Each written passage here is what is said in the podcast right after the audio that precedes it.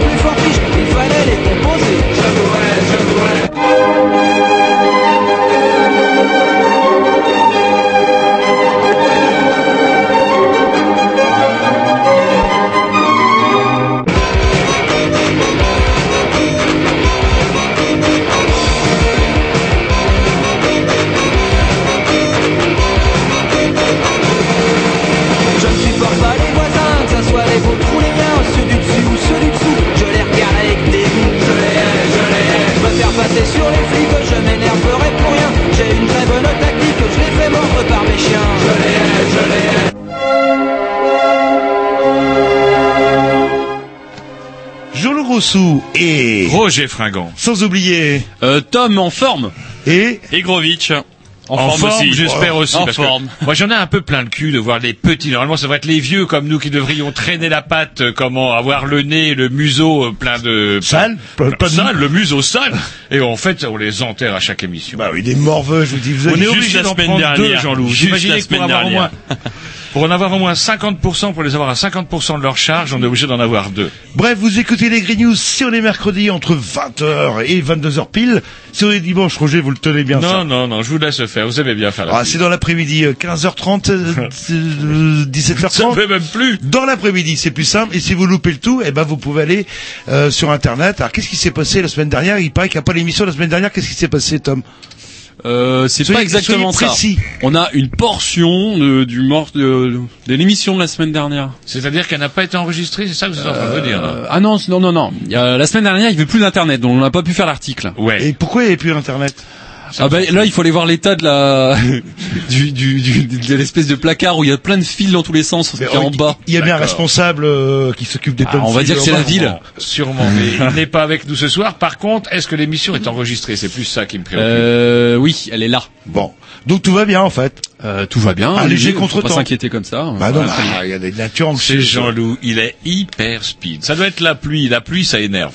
Allez, on s'écoute un petit disque. Je crois la programmation à Jean-Loup. On commence doucement avec. Ah, on commence doucement. Bah, attends, j'ai même pas le temps de dire. vous euh, dites la programmation à Jean-Loup, on sait qu'on commence doucement. Oui, bah avec vous, on sait que tout de suite, on s'en prend plein la gueule. Bah ouais. Mais ça dure pas longtemps, c'est ça Eh, qui est ça bien. dure pas longtemps. Avec Jean-Loup, par contre, ça dure longtemps. quoi. C'est parti. Molotov Jukebox.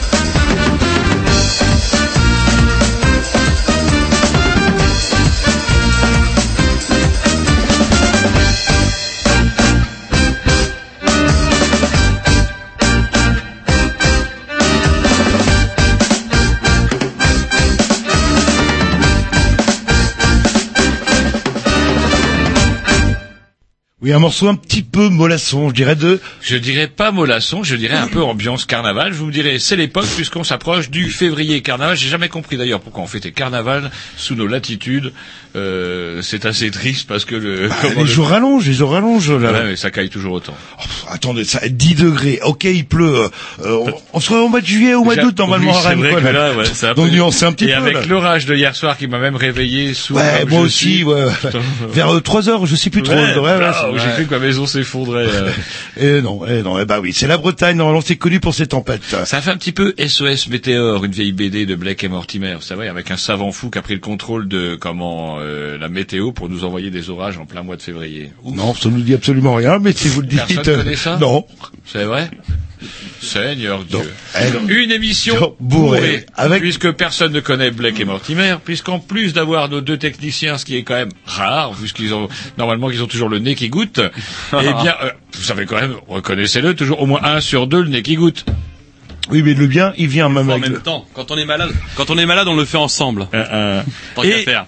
après une émission, bah, on va dire un petit peu plus euh, bah, détendue la semaine dernière, puisque nous recevions un technicien accessoiriste. Vous vous rappelez un petit peu On a parlé de, de plein de choses euh, rigolotes, ma foi, sur un univers Oui, que nous les, connaissons les point. spaghettis de scène de ménage, ce sont Ouais. des vrais spaghettis, c'est lui qui les amène en plus. eh, c'est dingue ça. Là. Nous revenons à un sujet quand même. C'est marrant parce qu'on n'en parle pas beaucoup en ce moment. Oui. C'est les municipales. Il paraît qu'il y a les élections. euh, Ouais, les élections C'est l'année prochaine, je pense. c'est- C'est dans six mois, non C'est. euh, On reviendra là-dessus, mais il y a sûrement des partis qui n'ont pas vraiment envie qu'on parle d'élections en ce moment. Et donc, du coup, ça explique aussi peut-être l'atonie de, de cette campagne. En tout cas, on est là, nous, avec les Grignoux et nos invités de ce soir, pour euh, secouer l'atonie, justement. On est là pour secouer l'atonie. On Rappelons a le qu'il y a droit encore, élections. ça, de secouer l'atonie Alors, euh, le- oui, mais- Puisque nous recevons ce soir Mathieu Teurier, bonsoir. Bonsoir. Euh, c'est pas la première fois que nous vous recevons, puisque nous avons nous, av- nous vous Nous avions avons reçu euh, en 2012. Ouais, au moment des élections législatives de juin 2012. Yep, le changement c'est maintenant. Exactement. Euh, Et mais on- alors, vous n'étiez pas- pas là pour le changement c'est maintenant, vous vous étiez pour Europe Écologie Pour Les Verts. Écologie Les Verts, tout à fait. Voilà. Et alors, par contre, c'est marqué en tout petit. Je mettre mes lunettes. Valérie. Valérie Faucheux. Allez, on, va- comme on va pas dire si petit que ça, on, on parle du programme hein, sur lequel vos deux noms figurent. Valérie, puisque Valérie Faucheux, vous êtes tous les deux. Alors, on va essayer de pas dire de bêtises. hein, On a, on, s'en a fait un petit brief euh, avant l'émission, à savoir euh, co-tête de liste, on dit. Je me plante pas. Sur la liste qui est intitulée Changer la ville, d'où il ressort que c'est quand même une association, on va dire un regroupement, en tout cas une coalition entre notamment Europe Écologie Les Verts, euh, le Front de Gauche, si je dis pas de bêtises, et des citoyens. Tout à fait. Voilà. Yes. Bonsoir. hein. Voilà. Bonsoir Valérie. Bonsoir. Oui, et, et, et- et bon- et bonsoir, bonsoir. Mathieu. Voilà. Ah, vous avez- non, mais on, on débute, on débute euh, l'émission. On va s'écouter un petit disque et on va dé- développer ça en long, en large et en travers. On a le temps tout au long de Après l'émission. la semaine des grillons. Bah, évidemment, bien sûr. Voilà. Attendez un petit peu là. Ah, c'est là non, que euh, Votre problème, c'est que ça, fait des Grovitch. années que vous n'écoutez plus l'émission. Donc du coup, c'est un petit peu le bordel. Vous savez quand balancer un disque vous avez, vous avez un disque. Oui, bien sûr, bien sûr. Un, un morceau de, de Grovitch, je vous le passe comme ça, il va vous le dire. C'est du hardcore. Soaked Riot. Ah oui, bon, Ouais. Bah, ouais, ouais, Si vous connaissez, c'est 50, c'est très bien. Boys are free, now living life so pure. Tell me, have all your addictions been cured? When you mock your fist, what's going through your mind? Is this your new fix?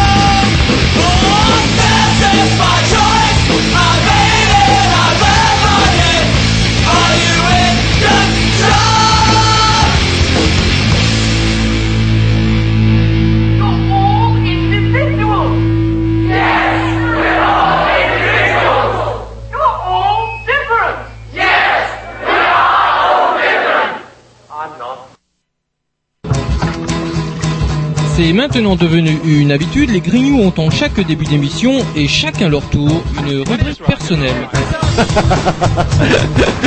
C'est ça en fait, tu vois le truc. C'est ça, Philou, t'as tout compris. C'est un petit peu entre le clin d'œil, le coup de gueule du moment, mais aussi le détail de la vie trépidante d'un grignou. C'est ça en fait, tu vois le truc. Maintenant, le problème va être de savoir qui a l'honneur d'ouvrir le micro aujourd'hui. Et ça, euh, c'est pas facile. Attendez, attends, attends, tu me laisses parler, tu me laisses parler. Ah, il est en train de me tirer par la violence, Oh, et ça mais me. C'est ça en fait, tu vois le truc. Et oui, c'est ça la rubrique perso. Bon, les rubriques euh, à Roger, qu'on n'en parle plus. Ah, vous êtes vraiment une grosse pétasse. Il est où d'ailleurs mon petit, moi je Comment vois vous lui parlez, là Il est parti vomir, déjà j'en ai marre. J'ai toujours 42 fièvres, c'est des vrais, ce sont des vrais bouillons de culture. Mariage pour tous. Alors la semaine dernière, je vous vantais déjà euh, le fait que bah, c'est bien, il y a des gens qui n'avaient jamais connu le trottoir, la manif, les drapeaux, le, le vent dans le museau. Pas de bol. Si il y a une semaine, ils ont pris un peu de flotte sur la goule. Sam, euh, dimanche dernier, par contre, ils ont eu beau temps. Je veux parler après du mariage des, après de la manif des frics. Vous vous rappelez, il y a 15 jours, avec tout le banc et l'arrière blanc. Les, les tea Bon. parties à la française, quoi, là. Ouais, là. C'était pire là. Il y a 15 jours, alors il y a 15 jours, vous vous rappelez, on avait, les fans de Euh, les laissés-les vivre, les bonnets rouges, euh, comment les anti-avorteurs. Voilà. En fait, on avait le bon et l'arrière-ban de l'extrême droite. Dimanche dernier, c'était de nouveau j'en remets une couche, le mariage pour tous. Et euh, même si on peut, c'est marrant parce que du coup on en vient à se rassurer avec les chiffres de la préfecture de police. Même les chiffres de la préfecture de police sont quand même guère rassurants parce qu'ils parlent quand même d'un paquet de milliers de personnes. Alors on peut se rassurer en disant qu'il y a beaucoup de vieux qui ne tarderont pas à mourir vu l'état du comment du système social. Peut-être qu'effectivement ça pourra permettre de balancer petit- quelques-uns. Ouais, mais il y a aussi beaucoup d'enfants, beaucoup, beaucoup Jean-Loup, qui pas mal de petites pétasses, des petites blondasses, là, qui étaient là, déguisées en vague Marianne, euh, comment, euh, psychédélique.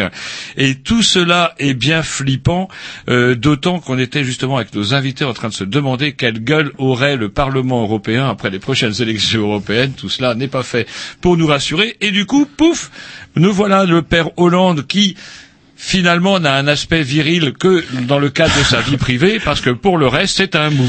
Non, il, euh, Une manif de réac, pouf pouf, monsieur fait dans son froc. Alors, on, il y a des savez- théories, c'est pas pour rien, apparemment, là, là. mais euh, il y a des trucs sur lesquels, comment dirais-je, j'aime, euh, ça mériterait peut-être qu'on s'y penche. On pourrait peut-être demander à nos, nos invités de réagir, réagir aussi là-dessus. C'est que dans cette fameuse projet de loi sur la famille, il n'y avait pas que cette fameuse pro- procréation médicale assistée. Il y avait d'autres volets qui étaient très intéressants, notamment dans le cadre d'un pays qui est un pays moderne, où dans, euh, on a 50% des, des couples qui divorcent, on a énormément de familles recomposées.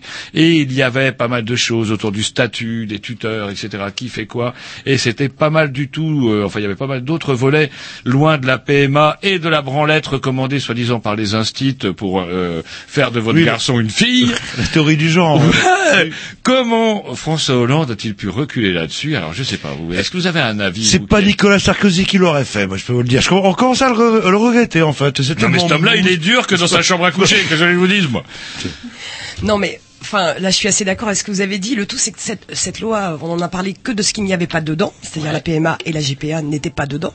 On n'a absolument pas parlé de justement de la protection des liens qui pouvaient se tisser dans le cadre de, Familles de- recomposées. des familles recomposées, aussi des liens que les enfants ont avec leur famille d'accueil. Il y avait tout aussi une proposition de D'adoption. de- d'adoption euh, simple pour les familles d'accueil avec le- les, les enfants qu'ils avaient accueillis, euh, qui étaient euh, qui étaient demandés par les associations d'enfants qui avaient été euh, recueillis par des familles d'accueil. Donc euh, voilà, on n'a absolument pas parlé de ça. Alors pourquoi Hollande a abandonné?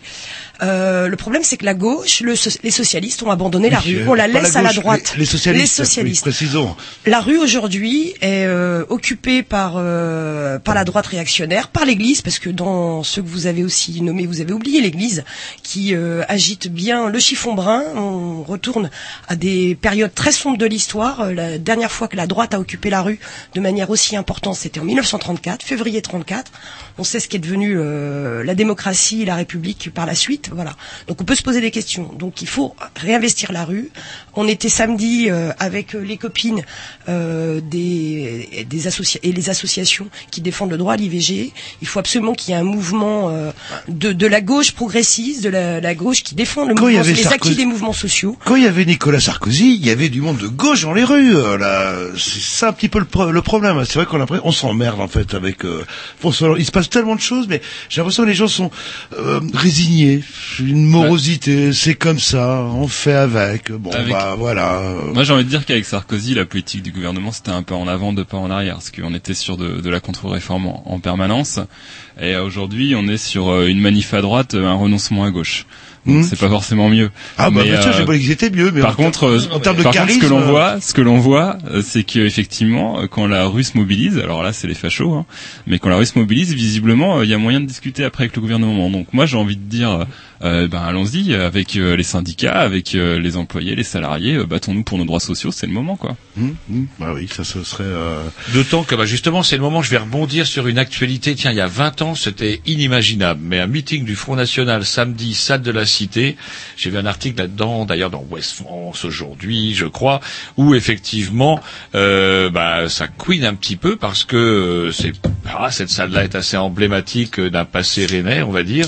À l'intérieur, on trouve des fresques, d'ailleurs pas des fresques, excusez-moi, des peintures. C'est bien pour ça d'ailleurs que la salle n'a pas été pétée avec le reste euh, lors des dégâts, euh, lors des travaux, pardon. de rénovation. de Attendez, rénovation. assez réac, vous, niveau- les vieilles pierres, vous aimez ça un peu trop. Ah, ça me fait chier quand on casse des vieux cailloux comme ça.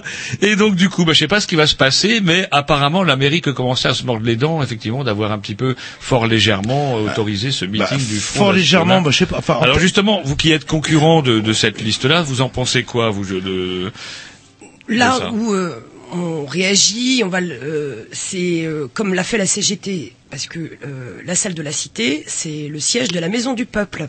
La Maison du Peuple, c'était la Bourse du Travail, c'était l'ancien système de l'ancien Pôle Emploi en fait, qui était organisé par les syndicats. Et c'est un lieu emblématique politiquement, voilà. Et c'est aussi la dernière salle que la ville gère en direct quasiment. Voilà. Donc c'est bien les services de la mairie qui ont euh, autorisé ce meeting. Alors pour nous en tant que liste, euh, il est hors de question d'interdire. Enfin, on ne peut pas euh, aujourd'hui un Front National qui est euh, crédité de 15-20% euh, démocratiquement, ça n'a pas euh, de validité politique d'interdire. Par contre, le choix de la possibilité qu'ils se réunissent dans cette salle, c'est vrai que c'est un, un crève-cœur. C'est, euh, enfin, c'est face à cette imposture sociale qu'est le Front National. Pour nuancer, c'est quand même euh, peut-être le seul parti ouvrier euh, actuellement dans le paysage euh, la politique. sociale dont parlait. euh, Ouais, vous parliez oui, justement, bah, euh, c'est des ouvriers qui vont venir euh, voir Alors- Marine Le Pen, c'est pas la, la petite bourgeoise du centre-ville euh, ou autre. là. Elle est votre socialiste, euh, voilà. comme Alors, parti ouvrier, le seul problème, c'est que c'est eux qui s'affublent de ce de ce qualificatif. Quelle est la réalité? Dans ce cas-là, qu'ils nous sortent la, ré- la réalité de leurs adhérents et le, le- la CSP de leurs adhérents. Il reste quand même un certain nombre aussi de, de, de gens qui euh, sont des poujadistes, qui sont aussi euh, des gens qui ne sont pas des ouvriers, et ils utilisent aujourd'hui le fait d'avoir adhérents, rallié ouais. des euh, Peut-être chez les des- adhérents des et chez les cadres, mais par contre, euh, dans le vote, faut bien se rendre à l'évidence. C'est un vote populaire. Enfin, populaire, j'entends Euh, par là, malheureusement. euh, celui des... Ah, malheureusement. hein. C'est les mêmes euh, qu'associats qui votaient communistes il y a 40 ans qui C'est- votent Front National aujourd'hui. quoi. C'est euh, aussi euh, justement le sens euh, de la démarche de notre liste Changer la ville qui réunit, comme vous l'avez dit, des citoyens Europe Écologie Les Verts et des membres du Front de gauche, qui était justement d'essayer de porter un projet nouveau, parce que et surtout de sortir justement du débat permanent de cette alternance entre libéralisme social, me- libéralisme libéral. Finalement, on sait plus trop qui fait quoi, quelle est la différence, qui défend quoi, et on sent aujourd'hui sur Rennes comme ailleurs qu'il y a un sentiment effectivement de désespérance euh, d'une grande partie de la population et notamment des, des plus modestes parce que tout simplement ils n'ont plus prise sur euh, les projets, ils n'ont plus prise sur les politiques publiques et donc ils sont tentés par un vote qui est contestataire. Quand on leur pose la question, quand on leur dit que le Front National n'est pas une solution, ils répondent oui, on sait, mais aujourd'hui quoi faire? Et donc nous c'est aussi justement le sens de la démarche et de notre rassemblement de porter un projet nouveau, de porter aussi une espérance nouvelle et de dire non, le Front National n'est pas une solution. Par contre, à gauche, il va falloir porter d'autres solutions que ce qu'on fait en ce moment si on veut apporter des réponses aux gens qui souffrent. Alors j'ai peut-être des réponses Alors, en Angleterre, si on reste dans le cadre de la rubrique où euh, en Angleterre, vous savez qu'on nous a pendant la campagne, la dernière les campagnes électorales 2012, c'était le modèle allemand, Jurek par ça, etc. Ils La retraite à 67 temps, Ouais. euh, Sauf que là, bah du coup, le droit du sol. Voilà que la bo- euh, comment euh, excusez-moi, ça c'est à cause de mon grand-père qui a fait Verdun. L'allemande Angela Merkel, donc euh, comment dirais-je, fraîchement réélue et avec un gouvernement de, de coalition, revient sur une réforme de son deuxième mandat, parce que là je crois qu'elle attaque le troisième, hein, si je dis pas de bêtises. Euh, comment dirais-je, euh, la retraite à 67, pouf, on repasse à 63 pour 45 années cotisées.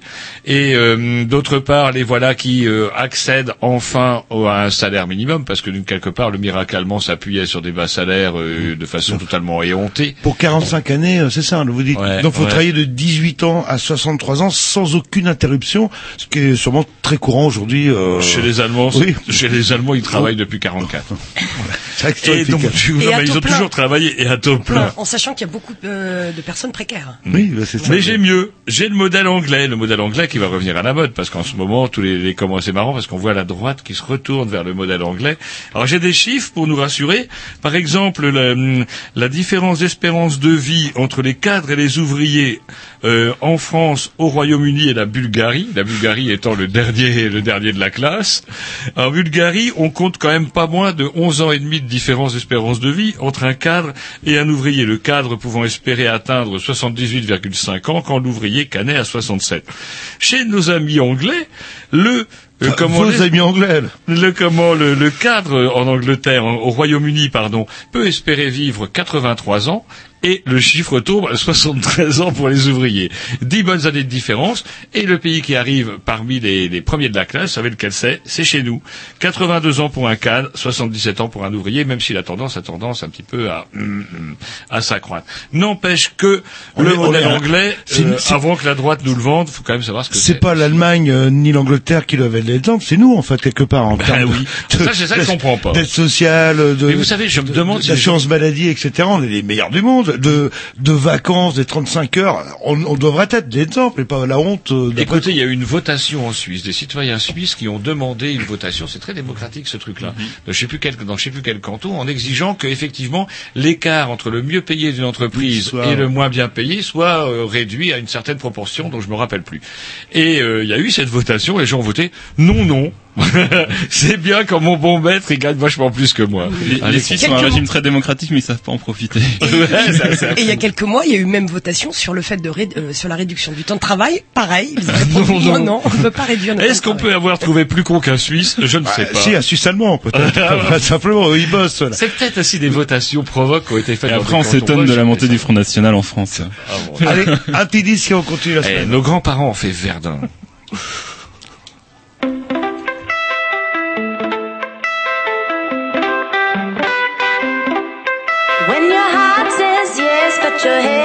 Says no, you gotta, you gotta prepare.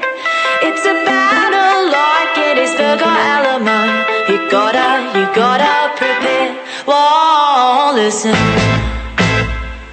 listen to that.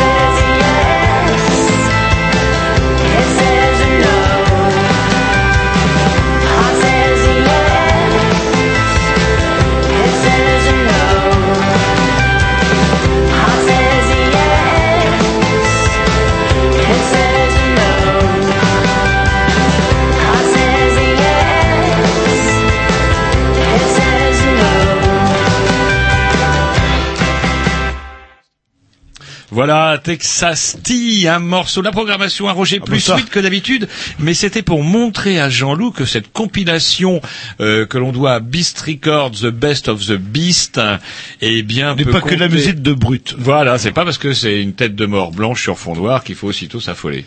Si je vous parle de l'hortensia, ça vous dit quelque chose Vous avez pas Les, vu ça les hortensias, j'avais lu un article Ouais. là-dessus. Il y a des vols les- pas possibles dans le nord de la France. les euh, gamins, les petits gamins Bosch fumeraient ça et c'est pas une, c'est pas véritablement une bonne idée parce que euh, Comment vous le savez? Est-ce que vous parce déjà qu'on en a de- déjà parlé, euh, comment dirais-je, au mois de juin et euh, comment et euh, en fait à terme ça aurait les effets du zyklon B. Quand même. Bon, est-ce Si, qu'on est- vrai, vrai, Non, vrai, mais- vrai, d'après ce que j'ai lu sur internet. Bon, dans ce cas-là, il faut mieux pas que les juifs le fument, mais sinon ça marche bien pour le reste. Le- les- L'aspect cocasse un peu, c'est que ce soit les petits Allemands qui aient découvert effectivement, qui aient redécouvert la formule du Zyklon B à travers leur défonce. Le côté moins drôle, c'est euh, effectivement euh, le fait que, comment bien que l'Allemagne ait une législation un peu plus souple, on va dire que celle de la France, quand même, qui remonte à 1971 avec tout ce qu'on y a rajouté dessus euh, par là-dessus, eh bien, euh, quand même, sont arrivés à faire des conneries phénoménales. Ce qui est vrai qu'effectivement, c'est, euh, j'ai jamais en plus, non seulement j'ai jamais aimé les hortensias, mais en plus de ça, ça tue les mots. Et ils en arrivent à dire, euh, les, les, les éminents spécialistes, le cannabis est beaucoup moins dangereux que Ouais, fumer l'hortensia. Et, voilà, c'est bon. Bah. Il est peut-être temps qu'il se passe quelque chose. ce Alors je vais rebondir là-dessus justement sur le cannabis parce que en France on ne on ne comment euh, euh, Premier consommateur d'Europe. euh, Ouais, ouais, ouais. C'est la Alors, justement, la plus répressive. Justement, je ne sais pas si vous êtes consommateur, mais tout ce que je peux vous Oh, dire, c'est que si vous voulez pas prendre le volant, fumée il y a une vingtaine d'années. faut savoir que maintenant, si vous prenez le volant, euh, comment dirais-je, euh, selon la sécurité routière, les conducteurs positifs au cannabis représentent 13,4%, on appréciera la précision du chiffre, des accidents mortels.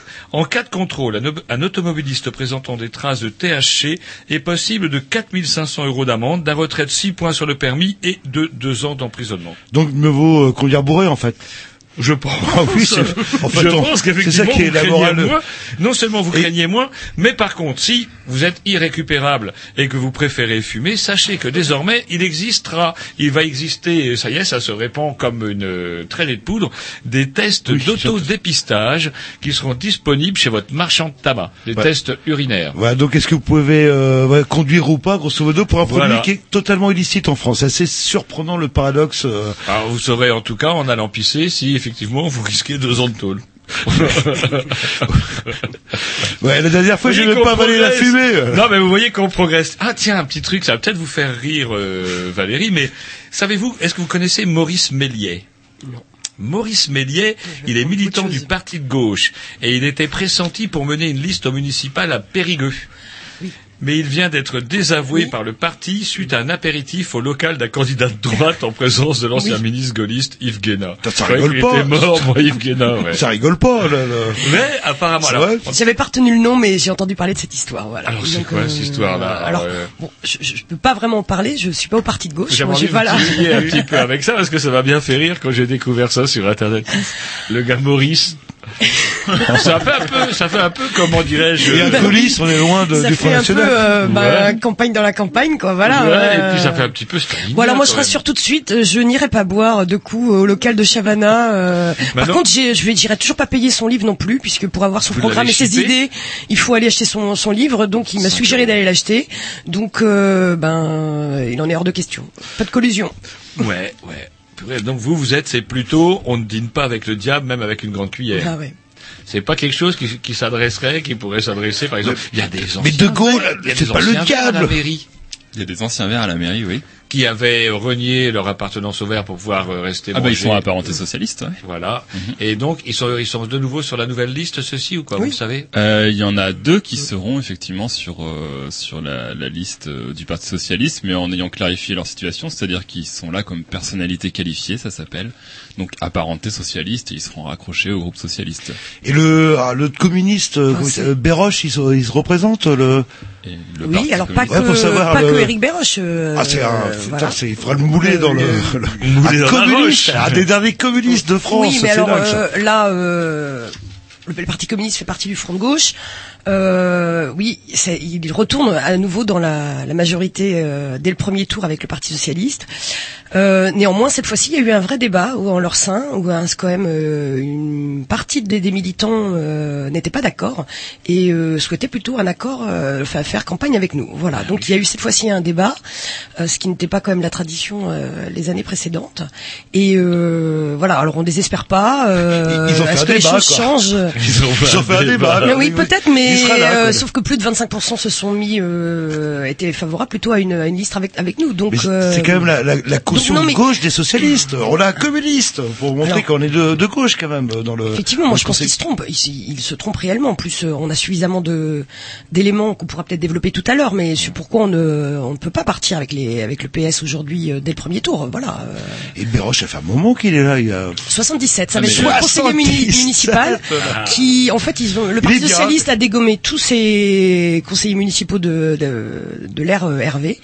Alors si, du moins si euh, Monsieur Yves Préau euh, part cette Justement, c'est la fois-ci. question que j'allais vous Voilà. poser, vous parler de ça. Parce Mais que sinon, aussi, Monsieur ça- Béroche sera le dernier de survivants de l'ère euh, de NORV. Quoi. Ah, Voilà, on peut se poser est- des questions. Il est non, mais il y a, son bureau, il y a son une chose qui est importante, c'est qu'aujourd'hui, on n'arrête pas de nous faire le coup. Encore une fois, c'était déjà le cas en 2008 du renouvellement. On est une équipe plus jeune, etc. La réalité des choses, c'est que c'est la même alliance et c'est euh, sensiblement euh, les mêmes euh, qui repartent et surtout, c'est les mêmes idées. Pas de nouvelles têtes?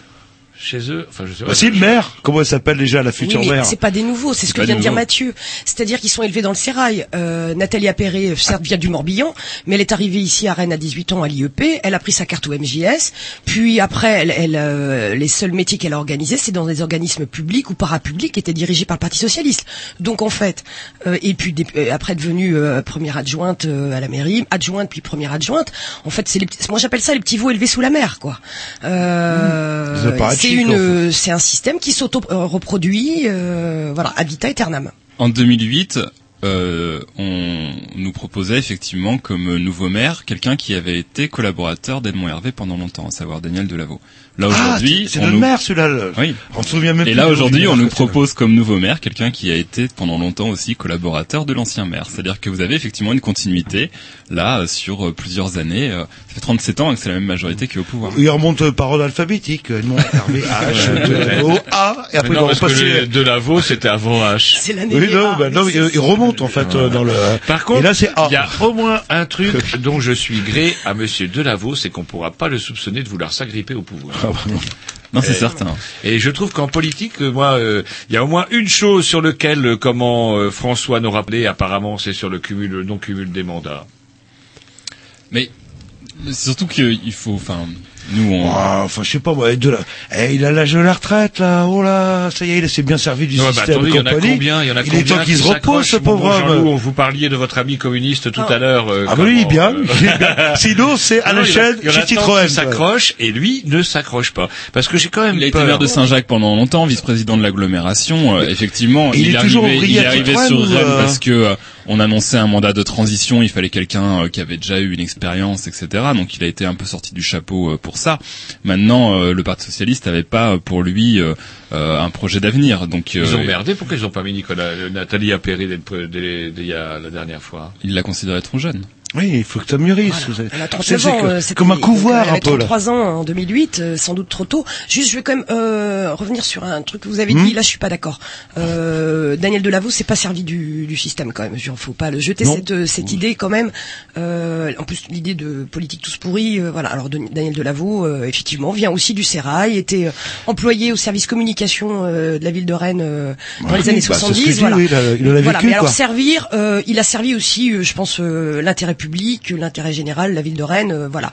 Alors tant mieux, euh, Et il effectivement, s'en va. il Et- s'en va. et mais néanmoins, il est- bah, il a été poussé par euh, la motivation le- est moindre. la direction du Parti socialiste, je pense aussi. Non, non, mais c'est vrai que comment, euh, quand on voit, je pensais moi à des vieux Méhaignerie, par exemple, ou des même des vieux classiques de gauche. Méhaignerie, il est parti, à, il, est, il est encore. Est-ce qu'il se représente Tout à fait, ils sont présents comme maire à Vitré, a avec un nouveau projet, euh, Il a- 77 ans, ou, Oh, il- voilà, 78 ans, je crois. Il va installer le métro à Vitré, là. Pour faire Et Belgrade. ça, c'est affreux. Et au moins, c'est quelque chose dont on peut être gré à Monsieur Delaveau. Voilà, et ben on n'a même pas commencé la fin de la rubrique, on rentre dans le débat et on va ouais. écouter un petit disque et après on va parler justement Alors, euh, un de petit vous, morceau de Mathieu écrit en grand et de, de à chaque fois je me mets les lunettes de Valérie marqué en petit. Ça rester. ça. Two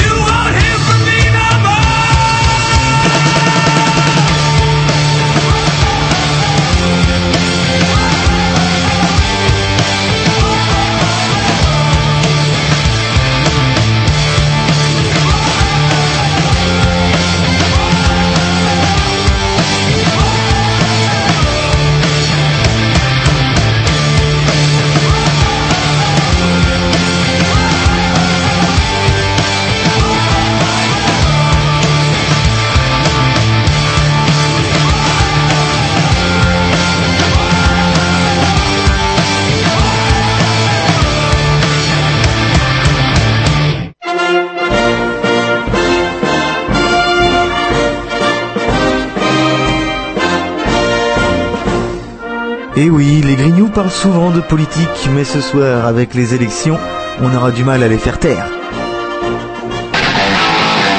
C'est la rubrique Allez voter Allez voter. Ah, on a oublié ce jingle qu'on a ressorti de la poussière de 2012. Oh là, c'est pas si vieux que ça. vraiment trop la naphtaline euh, 2012. D'ailleurs, vous n'étiez pas le seul à l'avoir oublié puisque votre petit homme l'avait complètement zappé lui aussi. Eh oui. Donc, Alors, nous recevons maintenant, on va, on va être un peu, plus- un peu plus sérieux, nous recevons maintenant Mathieu Teurier et Valérie Faucheux, qui sont tous les deux euh, tête de coliste, on appelle ça, non, j'avais dit mieux tout à l'heure. Côtelette de liste. Côtelette de liste. Voilà, voilà, côtelette de liste, euh, de la liste Changer la ville, et euh, une liste, donc, comme je le disais tout à l'heure, qui représente le Front de gauche, Europe Écologie Les Verts et des citoyens. Voilà. C'est bien ça. changer, changer, changer EZ. Change- Changeaise Changeaise Changeaise, la ville. Et pourquoi vous, vous l'avez pas marqué en gallo et en breton? C'est très à la mode là ces temps-ci là. c'est écrit, c'est écrit, Il a mais mettez vos lunettes. mettez vos lunettes. Ah, je ça- que ça sera Ah, oui, d'accord. encore plus petit que Valérie Faucheux. Ah oui, bah voilà. il n'a pas. À guerre. Non, parce Ah oui. qu'on dit ça parce qu'on a reçu une association de, de défense du, du galop il y a quelque temps et euh, comment euh, on est très très pointu. hein. Enfin, bref. Oui, non, non, enfin, bah, tiens, justement, On, va demander on va justement demander votre avis à après. Valérie. Allez, on va commencer par Valérie. Euh, on va lui demander, comme on fait à tous nos invités, à savoir de se présenter et de et puis petit à petit, bah, de nous dire un petit peu comment qu'elle est tombée dans, dans cette histoire-là. Oui, oui, c'est un peu, ouais, dans, comment vous êtes, vous en êtes Alors, D'abord, euh, qui vous êtes normalement quand pour les municipales, on aime bien voir, euh, on a le nom, le prénom, le, la profession, la formation parfois. Le numéro de sécu, ça non, sert. non, ça, euh, comment non. Carte bleue non plus Non plus. bon, Carte bleue, si, peut-être. Ça peut me servir. Bon, alors, je suis Valérie Foucheux, euh, j'ai 40 ans. Je travaille au lycée Couette-Logon comme secrétaire. Je m'occupe euh, des frais scolaires, enfin des, paiements à la cantine et puis de, aussi de- des difficultés euh, sociales et, et économiques des familles puisque je gère les bourses et les fonds sociaux. Je, moi, j'appartiens à une des organisations du Front de gauche qui s'appelle Ensemble. Euh, voilà, pour préciser, euh, c'est pas l'entièreté des organisations du Front de gauche qui sont sur cette liste, c'est le Parti de gauche et Ensemble euh, qui sont dedans, puisqu'il y a le Parti communiste, euh, comme on l'a dit tout à l'heure avec le PS.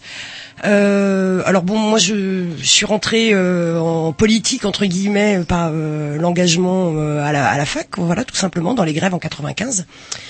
Euh, j'ai rencontré les camarades de la LCR en 2001 et je suis rentrée à la LCR euh, ainsi voilà donc j'ai fait un petit parcours politique euh, voilà j'ai quitté le NPA et on a fondé euh, avec euh, euh, 1000 camarades en en France, euh, une organisation qui s'appelait la gauche anticapitaliste, qui aujourd'hui est fondue dans Ensemble, avec plein d'autres organisations. L'objectif, c'est de faire un troisième pilier au- au dans le front de gauche. Il y a le Parti communiste, il y a le Parti de gauche, et maintenant il y a Ensemble, euh, qui euh, pour le, le trépied du tabouret. Voilà. Et une petite question, enfin, Ouais, parce vous que pas vous obligé, hein, le, enfin, le de me parti répondre. de gauche, parti de gauche, ça c'est Mélenchon, ça. Voilà.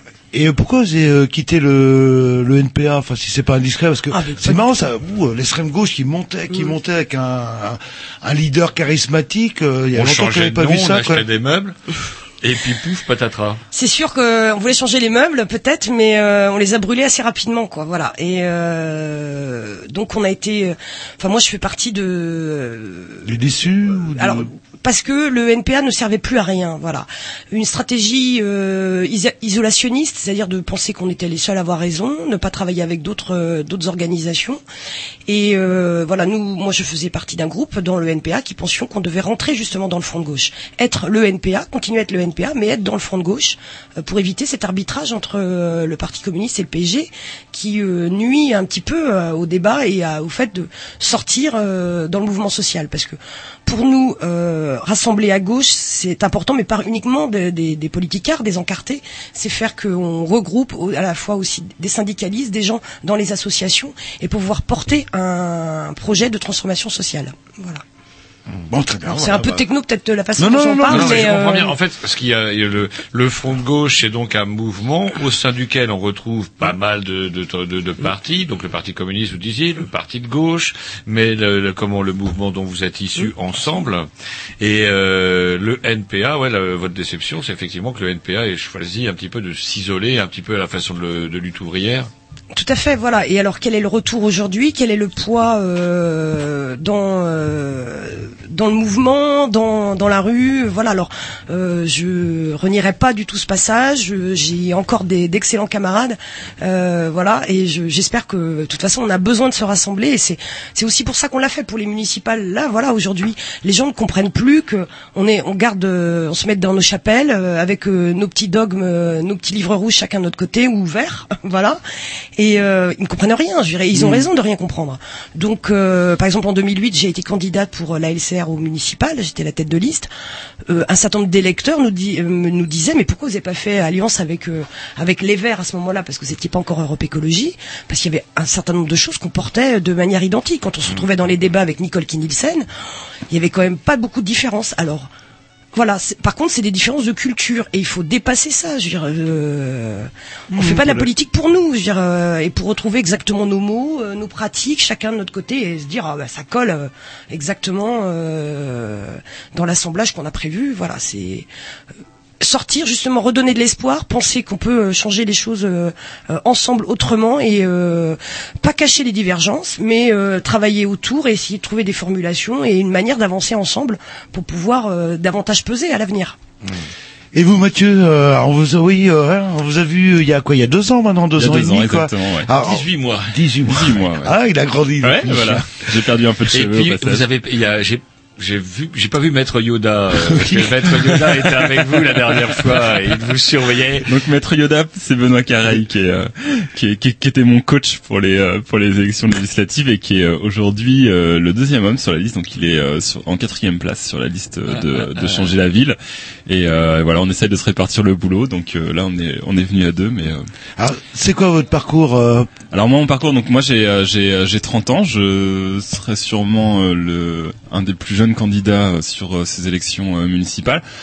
Moi mon parcours il est il est finalement assez simple, assez classique entre guillemets, c'est que j'ai été marqué par des événements qui m'ont amené à la politique. Il y a eu quand j'étais au lycée un truc qui s'appelait l'Erika, vous vous en souvenez sûrement, 40 000 tonnes de mazout sur les plages. Ça m'a fait bizarre. Et puis quelques années plus tard, en 2002, il y a un mec qui s'appelait Jean-Marie Le Pen, qui est encore vivant, euh, qui est passé au deuxième tour de l'élection présidentielle. Et à ce moment-là, j'ai fait stop. Bon, j'étais un peu politisé. Enfin, je m'intéressais pas mal à, à- aux questions de société, tout simplement. Et euh, je me suis dit là, c'est le moment effectivement de de passer de l'indignation à l'engagement, quoi, et d'essayer de, de faire des choses. Et euh, j'ai frappé à la porte de plusieurs organisations politiques et je suis tombé en fait très vite chez les Verts. Euh, tout simplement parce que ce parti euh, a une capacité, enfin avait à l'époque et a encore toujours une capacité justement à euh, faire de la place tout de suite euh, à ceux qui même à 17 ans arrivent et ont des choses à dire. Il y a un vrai fonctionnement démocratique qui m'a plu euh, très très vite et, euh, et euh, les copains euh, des Verts à l'époque m'ont tout de suite poussé justement pour que je m'engage, que je prenne des responsabilités. Donc après j'ai des engagements associatifs aussi qui découlent de mon engagement politique divers. Hein, euh, j'ai participé à la création d'une association, d'une association qui s'appelle Rayon d'Action, qui défend les usagers du vélo. J'ai aussi, mais comme Valérie, euh, militant de l'association France Palestine Solidarité. Donc euh, voilà. Et puis, euh, et puis voilà. Puis bah petit à petit, on est amené à se présenter à des élections, donc les législatives en 2012, et puis euh, maintenant euh, les élections euh, municipales. Donc vous êtes un peu la branche verte, pour résumer, de, Voilà. de cette euh, association, coalition, je sais Ouais, pas bah, comment- ça vous aura pas échappé que justement on essaie d'avoir une, une parole commune à deux, c'est-à-dire que euh, le fait que Valérie et, et moi-même nous soyons sur les documents de campagne et euh, qu'on communique ensemble au niveau de la presse, c'est une volonté de notre part justement de montrer une parole collective avec euh, moi qui suis représentant d'Europe Écologie Les Verts, Valérie qui est représentante du Front de Gauche, mais finalement ensemble on porte une parole commune. Euh, on porte aussi une parole qui est paritaire, femmes-hommes, et puis on porte enfin une parole collective parce qu'il faut jamais oublier que ces élections, c'est d'abord une liste de 61 personnes qui sont engagées pour euh, la vie de leur ville. Mais comment ça se passe techniquement? Parce que vous, vous appartenez à Europe Écologie des Verts, vous, vous appartenez également à un mouvement. Euh, on dit, bah tiens, dans cette ville-là, on aimerait bien s'associer avec tel ou tel parti. Euh, Est-ce qu'on a besoin de, on demande l'autorisation aux instances nationales ou euh, ça se fait de manière, Absolument faire pas. de manière autonome Absolument pas. Nous, on a un principe qui s'appelle la subsidiarité, c'est-à-dire que euh, les euh, décisions se prennent au niveau où elles doivent se prendre. Donc, quand il y a des élections nationales, les décisions se prennent à l'échelle nationale. Quand il y a des élections régionales, elles se prennent à l'échelle régionale. Quand il y a des élections municipales, c'est les militants de la ville qui votent. Et euh, l'alliance avec euh, les organisations euh, du Front de gauche, chez Europe Écologie Les Verts, elle a été votée à 90% par les il y a eu adhérents. un vote, par contre, dans chacune de vos formations. Tout à fait. Bien sûr. Pour Et on n'a pas pris euh, l'avis euh, de qui que ce soit euh, à Paris. euh, D'accord. Non plus chez nous. Hein. Voilà, ça s'est décidé avec les militants. Et avant de parler de, bah, de la liste de Rennes, etc., une question à Mathieu assez générale et qui va peut-être être dérangeante.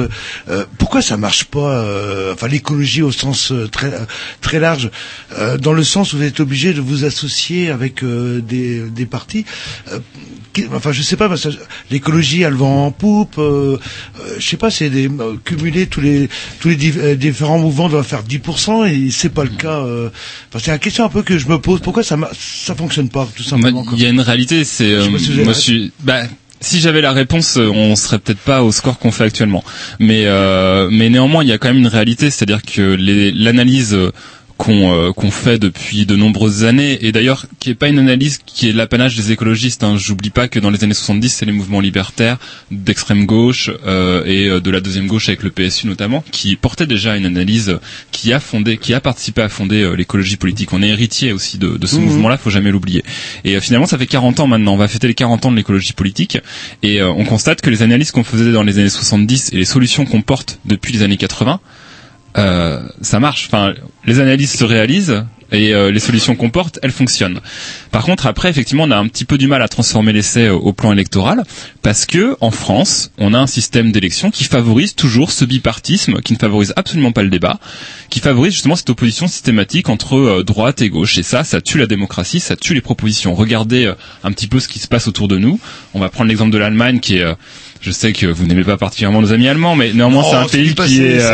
Je suis allé c'est un- les voir à Berlin au mois de mars, c'est vous dire, Oui. je suis pas rancunier. C'est un pays qui est cité en exemple sur un certain nombre de domaines et au niveau démocratique, ils ont un truc, ça s'appelle la proportionnelle. C'est tout bête, c'est-à-dire Ah, que. ça, ouais. enfin, c'est un, un sacré bordel, la quatrième République. Enfin, on va pas rentrer dans les détails, on est Bah, mort. c'est un sacré bordel, mais c'est hyper démocratique. ça, mais ça permet, ça permet à un mouvement comme celui euh, des, des Grünen ou de Die Linke euh, d'être représenté euh, au Parlement à hauteur de ce que du nombre de voix que les électeurs leur ont donné. Démocratiquement aujourd'hui. Démocratiquement. Jean-Loup, il y a d'autres- c'est- Jean-Loup, il y a d'autres problèmes. hein. Si la quatrième a échoué, c'est aussi, il faut revenir ramener dans le contexte avec le fait qu'il y avait des partis qui avaient intérêt à ce qu'elle crève, notamment le parti gaulliste qui, qui la détestait et les communistes d'ailleurs qui la- qui la- Oui, qui l'aimaient pour Et l'expression de, de Gaulle, oui, la, parab- euh, la parabole sur les fromages, euh, justement, qu'on voulait vous dans un contexte de guerre qu'on ne, en plus on ne voulait pas nommer. Mm. Donc, Et il n'y avait euh, pas de volonté d'alliance, si vous voulez. Le, le Parti communiste avait été chassé en 47. Après, euh, ils avaient ils essayaient de faire une alliance entre le MRP et le, P- le SFIO, mais c'était tout bancal. Bon, bref, on parle de... Après, non mais si pour on- répondre pour répondre concrètement à votre question, pour répondre concrètement à votre question, moi j'admets j'admets tout à fait qu'on a parlé pendant longtemps avec un discours de bac plus 5 c'est clair et que euh, justement l'enjeu sur les élections municipales où on est sur une élection où euh, on parle de choses très concrètes qui touchent au quotidien des habitants ben l'écologie elle apporte plein de choses dans ce domaine-là sur la question énergétique sur la question Mmh, du déplacement ça, sur la question de l'emploi et donc c'est ça aussi Ah, est-ce que c'est... tout, tout le tout discours qu'on qu'on que va développer justement euh, d'apporter des solutions sur des choses très quotidiennes et ça l'écologie elle apporte plein de réponses là-dessus Ça, par contre, c'est pas euh, sur le, les réponses. C'est euh, pourquoi. Enfin, je reviens sur ma question d'origine. Et après, on va arrêter. Je- J'arrête de me torturer avec ça. Est-ce que c'est une histoire de- Pourquoi ça marche pas Une histoire d'image, une histoire de division. Euh, euh, le- Non mais le- je le redis, il y a. Front National, euh, ça cartonne. J'admets tout à fait que euh, on, on sache mal, on communique mal ou qu'on sache peut-être pas assez faire preuve de, de, de pédagogie, mais surtout on est aussi dans, dans, dans, dans un système politique et médiatique qui favorise toujours la petite phrase. Qui regardez, je, enfin je vais reprendre un exemple récent. François Hollande a développé un projet euh, euh, et un programme complètement antisocial. Il y a quand même une révolution entre guillemets à l'envers qui se passe aujourd'hui dans les instances euh, nationales avec un déplacement du centre de gravité du Parti socialiste comme jamais on ne l'a vécu avant. Personne n'en parle parce que il couche avec Julie Gaillet. Voilà. Et ça, euh, c'est le système. important, mon bon. Seulement, peut-être, euh, je ne sais pas. Enfin, moi, en tout cas, ça m'intéresse pas. Mais en tout cas, ce que je constate, c'est que, quelle que soit dans ces moments-là la parole que les écologistes peuvent porter, notamment sur la loi famille, par exemple, on est monté pas mal au créneau, on n'est pas entendu sur ces questions-là. Et qu'aujourd'hui, on a un système qui favorise effectivement les solutions simplistes, les phrases courtes qui passent dans la presse. Et c'est pas pour rien que la seule force politique qui monte aujourd'hui, c'est le Front National. Et il faut tous Mmh, que justement, on se regarde un petit peu, on arrête de se regarder le nombril et qu'on regarde un petit peu ce qui se passe autour de nous et qu'on se remette en question. mon bon Jean-Loup. Attendez, je suis simple, d'entraîner le futur euh, maire de Rennes dans 20, 20 ou 25 ans, et là il va se souvenir. Alors, j'aimerais qu'on pose Voilà, deux, trois petites questions euh, techniques concernant justement ce type d'alliance avant qu'on écoute peut-être un petit dix avant de rentrer dans votre programme Oui, justement. parce que Euh, Est-ce qu'il y a d'autres villes qui sont concernées par euh, ce type d'alliance Tout à fait. Alors en grosse ville, euh, il y a Grenoble aussi qui Grenoble. a initié le même euh, le même accord que nous. Euh, mais chaque mais pareil, c'est parti de la base, hein, de la rencontre entre militants. euh, Mm. Voilà, parce que nous on avait on a l'habitude de travailler ensemble sur Rennes, euh, lié justement à cette hégémonie du Parti socialiste euh, localement sur un certain nombre de dossiers locaux. On a bossé ensemble. Alors j'en citerai qu'un qui est le, le plus important de ces dernières années, c'est la, la question de l'eau. On a milité à la fois en 2003, euh, 2003, 2004 et 2000, euh, 2012, 2013 Sur, sur la régie, dans- euh, sur la- Ouais. en portant une même idée qui était la, régi- la mise en régie et- de, de l'eau. C'était un comment un communiste, ça s'appelait. Euh, Jean-Michel Herry qui avait dit non non finalement on va aller dans le privé parce que c'est vachement mieux en fait le privé efficace. quoi. Oui. Alors c'est Jean-Michel Herry qui avait porté la, la voix des, des communistes, mais c'était les, les socialistes voulaient tout autant garder la, la délégation de service public de l'eau à Veolia. Surprenant pour un là, ça- communiste. Donc, euh, Là, oui. ça a évolué par contre. On est passé à une espèce de régie, c'est ça? Alors non, ce n'est pas une régie, c'est une société publique locale. Ah, voilà. Et c'est pas tout ça, euh, les C'est une société, euh, une, so- une- une entreprise entre guillemets, dont les, actionnaires sont les, des élus, hein, de- des, enfin des collectivités publiques. La seule qui le sera pour l'instant, c'est la ville de Rennes, puisque les autres communes du bassin euh, rennais, euh, pourtant dirigées par des socialistes, ont reconduit leur contrat avec Veolia, comme Béton, comme Torigny-Fouillard. Ça, ça nous fait bien marrer quand même. Euh. Et euh, à Brest, ils ont monté une SPL, mais en fait, ils ont délégué l'ensemble des tâches après justement de euh, De de enfin, de distribution surtout euh, de l'eau euh, à Veolia ou à des filiales de Veolia.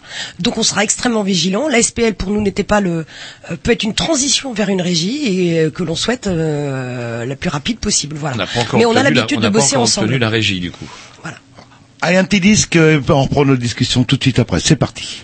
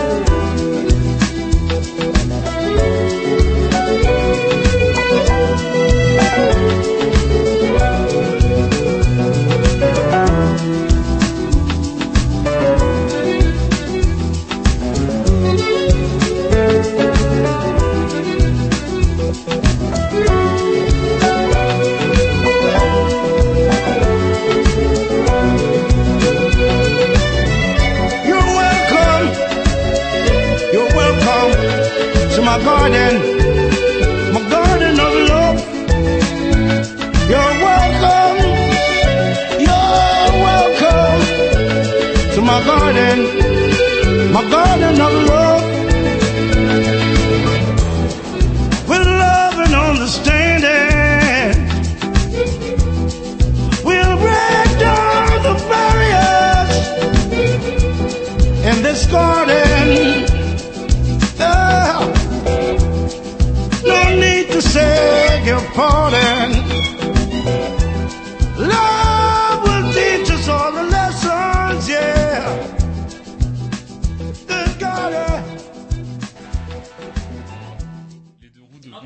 Même casque.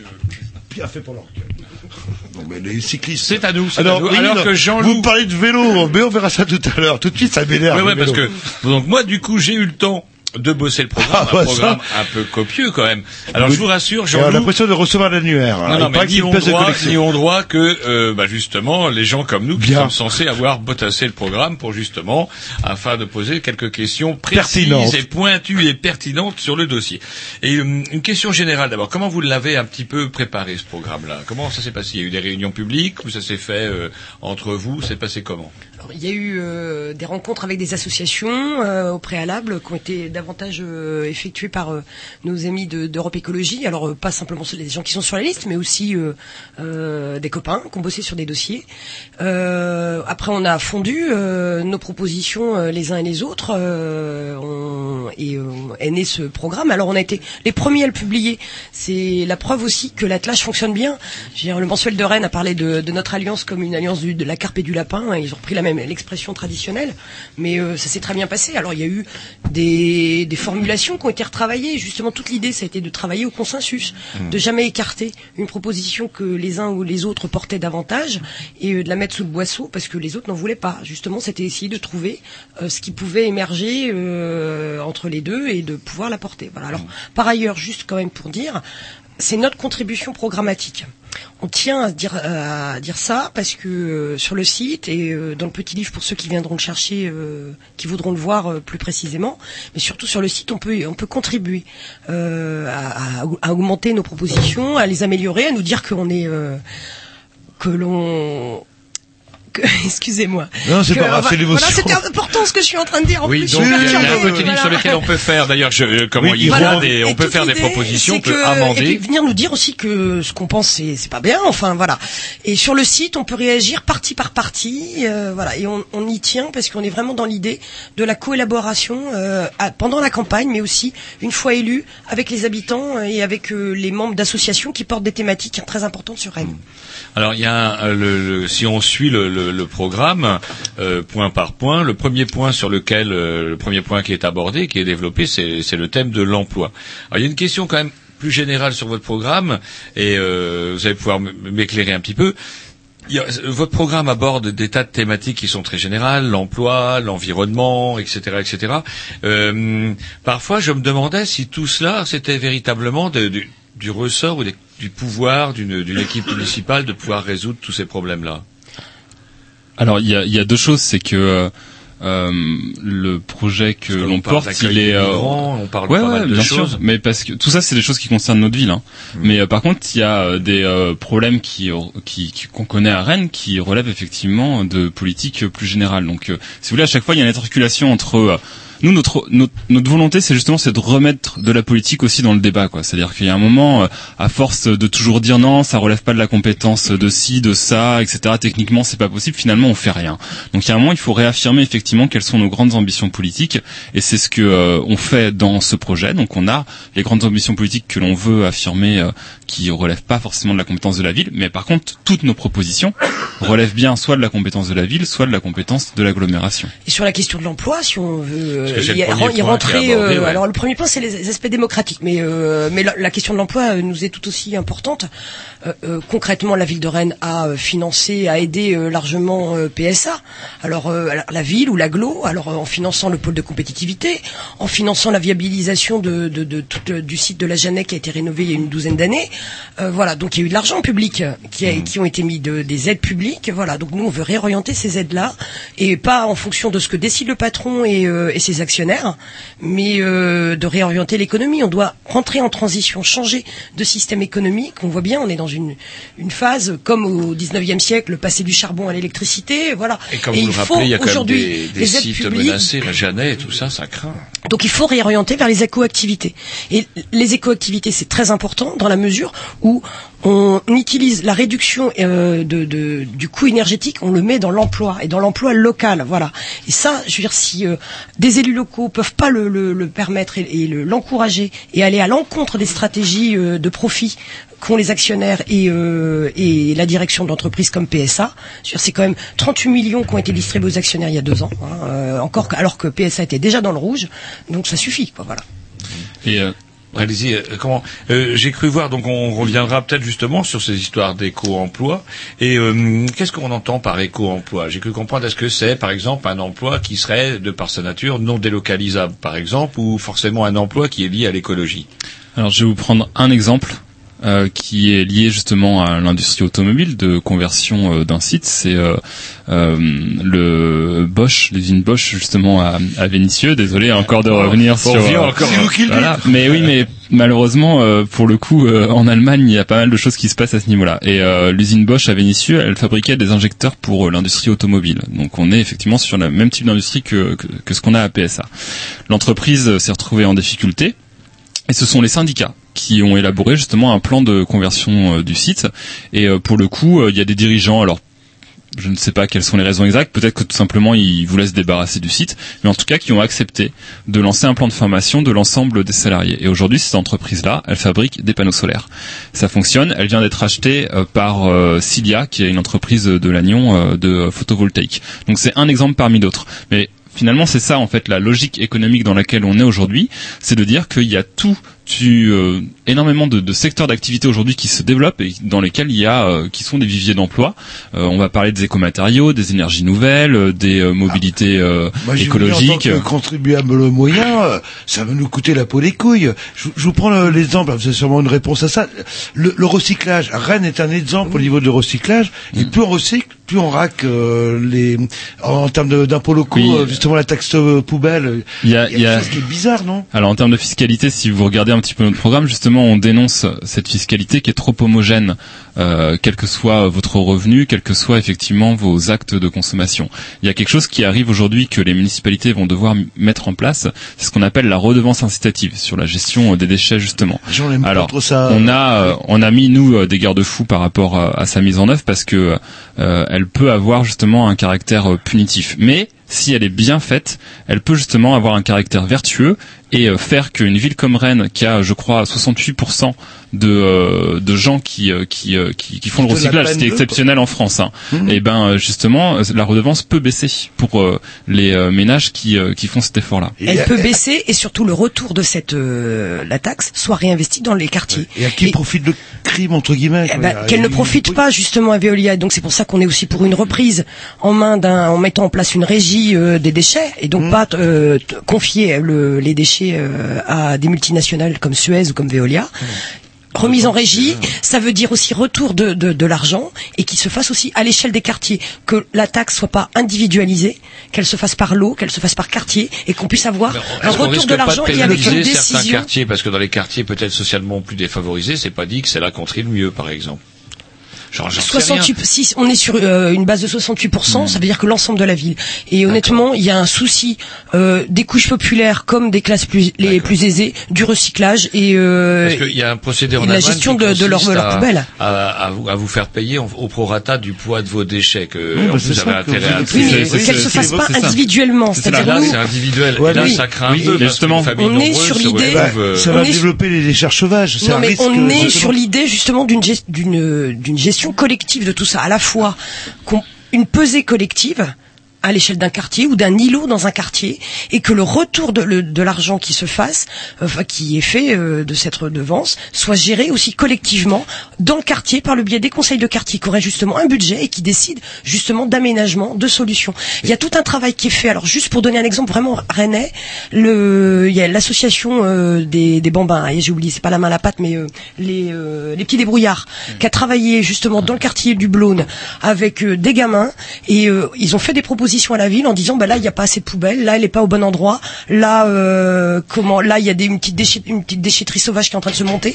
Ils ont travaillé là-dessus et les, les- les- la sensibilisation elle est réelle et voilà faut pas être dans la caricature euh, du pauvre euh, Non, qui lâche ses, c'est- dé- ses on pose des déchets. questions parce qu'il faudrait pas aussi Ouais. que, comme en Allemagne, Est-ce que- parfois, euh, bah, c'est pas forcément les plus riches qui sont les plus pénalisés. est-ce que c'est pas plus simple pour une mairie comme Rennes de sous-traiter? Oh, Il y a un problème avec l'eau, c'est pas notre faute, c'est Veolia. Il y a un problème avec les poubelles, c'est pas notre faute. L'espèce de principe de précaution non, poussé à l'extrême. parce que dans le cadre, non, parce que dans le cadre de la délégation de service public, il n'y a pas de démission en théorie, enfin dans la loi en tout cas, du Mhm. politique. Et, euh, et vous n'êtes pas sans savoir que la loi prévoit que quand vous repassez d'une délégation de service public, donc comme c'est le cas par exemple sur les déchets à Rennes, à une régie publique, les municipalités ont l'obligation de reprendre le personnel.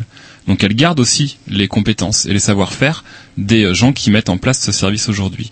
Donc si vous voulez, il n'y a aucun obstacle même si ça peut prendre un peu de temps et quelques années, il n'y a aucun obstacle aujourd'hui à ce que, au contraire, il y ait une reprise en main de ces grands services publics qui sont indispensables au Rennais par la municipalité. Et on peut même supposer que euh, la régie publique coûte moins cher, parce qu'aujourd'hui, si les multinationales elles vont sur ces marchés-là, c'est qu'elles y ont un intérêt économique. Comme Veolia qui couinait parce qu'on consommait plus assez de flotte. Par exemple, mais ça on va le voir assez vite avec euh, la SPL et on l'espère euh, la régie euh, à terme. On, on va on va le voir assez vite justement la réduction euh, du, du prix de l'eau. Et alors juste pour revenir quand même sur quelque chose, sur le fait que euh, il y aurait un, une conséquence fiscale euh, importante euh, si euh, une mairie s'engageait davantage, par exemple, sur reconvertir des sites, aider à la, recon- à la reconversion de sites industriels. Dire, la réalité, c'est que je- on, aim- on aimerait bien savoir depuis euh, 30 ans qu'on aide euh, PSA et toutes les filiales et les, les entreprises. microélectronique Voilà, pour lesquels on a versé des millions. Voilà, tout à fait, et à l'échelle même nationale.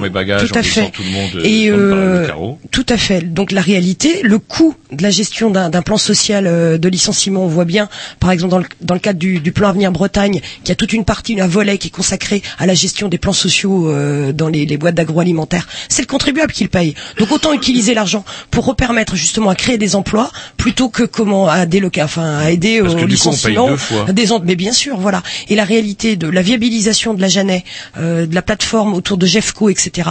Ce sont euh, ces Métropole qui l'a payé, voilà. Et quel est le même pas dix ans d'exploitation euh, de, de retour sur investissement pour permettre la, la- la- la garantie des emplois. Donc honnêtement, on leur demande quand même pas grand chose et on leur file comme on leur a filé un certain nombre de de, de pognon. Est-ce qu'on pourrait revenir justement sur les euh, euh, sur, quand vous parlez d'éco-emploi et d'aide aux entreprises euh, J'ai cru comprendre que ça ressemblait, enfin en tout cas un petit peu, à on, on- une sorte de scope municipal. Est-ce qu'on pourrait dire ça?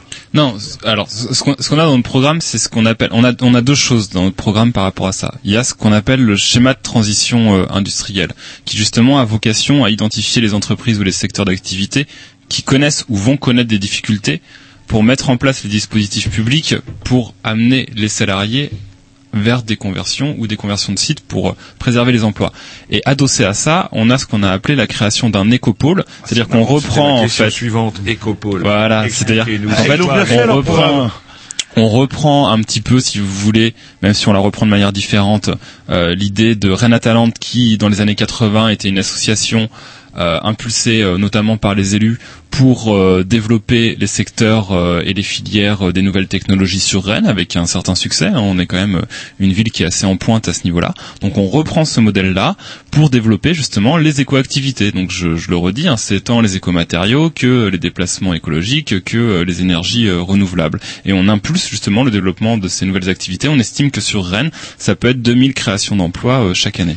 À quel niveau la mairie donc la mairie crée cet espace d'écopôle, ce site euh, consacré à ce nouveau type d'entreprise, mais euh, c'est toujours pareil, ça va coûter des sous. Comment la mairie intervient, peut intervenir et combien ça coûte ce genre de projet? Alors si vous regardez euh, notre euh, dernier point qui est la question budgétaire, je vous invite à, à lire précisément notre non, programme. des chiffres, il a fait semblant. On est en fait on est pour vous dire sincèrement les choses, on est sur une compétence qui est celle de l'agglomération rennaise, le développement économique. Et aujourd'hui, on a euh, plusieurs millions d'euros euh, qui euh, vont euh, à ce qu'on appelle les pôles de compétitivité Hmm. et euh, dans lesquels on n'adhère pas forcément. Euh, on est sur les grandes industries de l'agroalimentaire, les grandes industries de l'automobile, et voilà. Et euh, on aimerait par exemple réorienter cet argent-là pour aller développer euh, d'autres secteurs. On s'écoute un petit disque et on poursuit notre euh, discussion. C'est parti, programmation à Roger, comme d'habitude. Yes, comme bah, d'habitude. Ah, vous annoncez, vous désannoncez. euh, Bah non, parce que là je me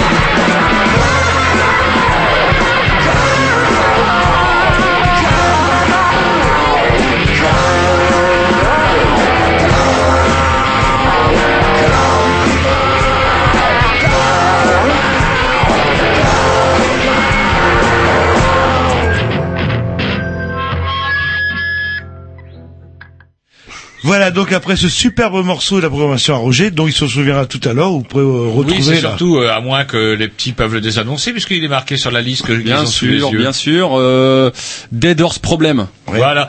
Common. notre problème, tiens, que je dédicace à un de nos plus fidèles auditeurs. Oui, je sais, c'est votre voisin. Bah ouais, mais n'empêche Et qu'il c'est lui qui joue dans le groupe, en plus. Et joue le- Deaders Problem, c'est vrai que le problème, c'est que bah c'est 1 minute 50. Voilà. Mais Allez. pas tous les morceaux. Eh ben, ça Alors, tombe bien, a- parce qu'on a, il nous reste quoi, 40 minutes à peu près? Bon, 40 minutes, c'est vrai qu'on travaille un petit peu Je avec veux pas quelqu'un parler qui, des vélos. euh, Vous êtes très fonctionnalisé euh, à Canal B. Et 40 minutes, il est 20. Bah, et euh, on finit à 22 heures. Je sais pas comment vous calculez 40 minutes. Mais bref. Euh, euh, un- comment tout un chapitre qui est, un chapitre qui est tout amusant, euh, c'est euh, comment, euh, ouais. Non, il faut, il Non, me- bon, je me suis vraiment planté.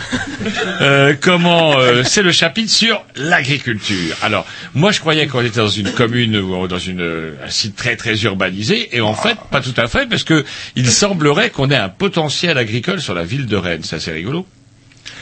Alors on l'a à travers la ceinture verte, euh, voilà. On a aussi un certain nombre d'espaces. Il y a le Tabor, le parc de Bréquigny, et tout ça, ça pourrait être rentable pour nourrir euh, les, les, les plus humbles. Oui, faire comme Détroit, euh, voilà. Bon, non. Euh, donc bon, le principal euh, endroit, c'est vraiment euh, la ceinture verte que l'on souhaite euh, conserver, et justement pas conserver dans une vitrine, voilà, et faire que ce soit un espace de production et qui serve aussi à la ville, parce que toute notre idée aussi, c'est relocaliser les activités, alors que ce soit soit des activités de type industriel, mais aussi les activités agricoles on veut passer le- la cantine à terme à 100% bio.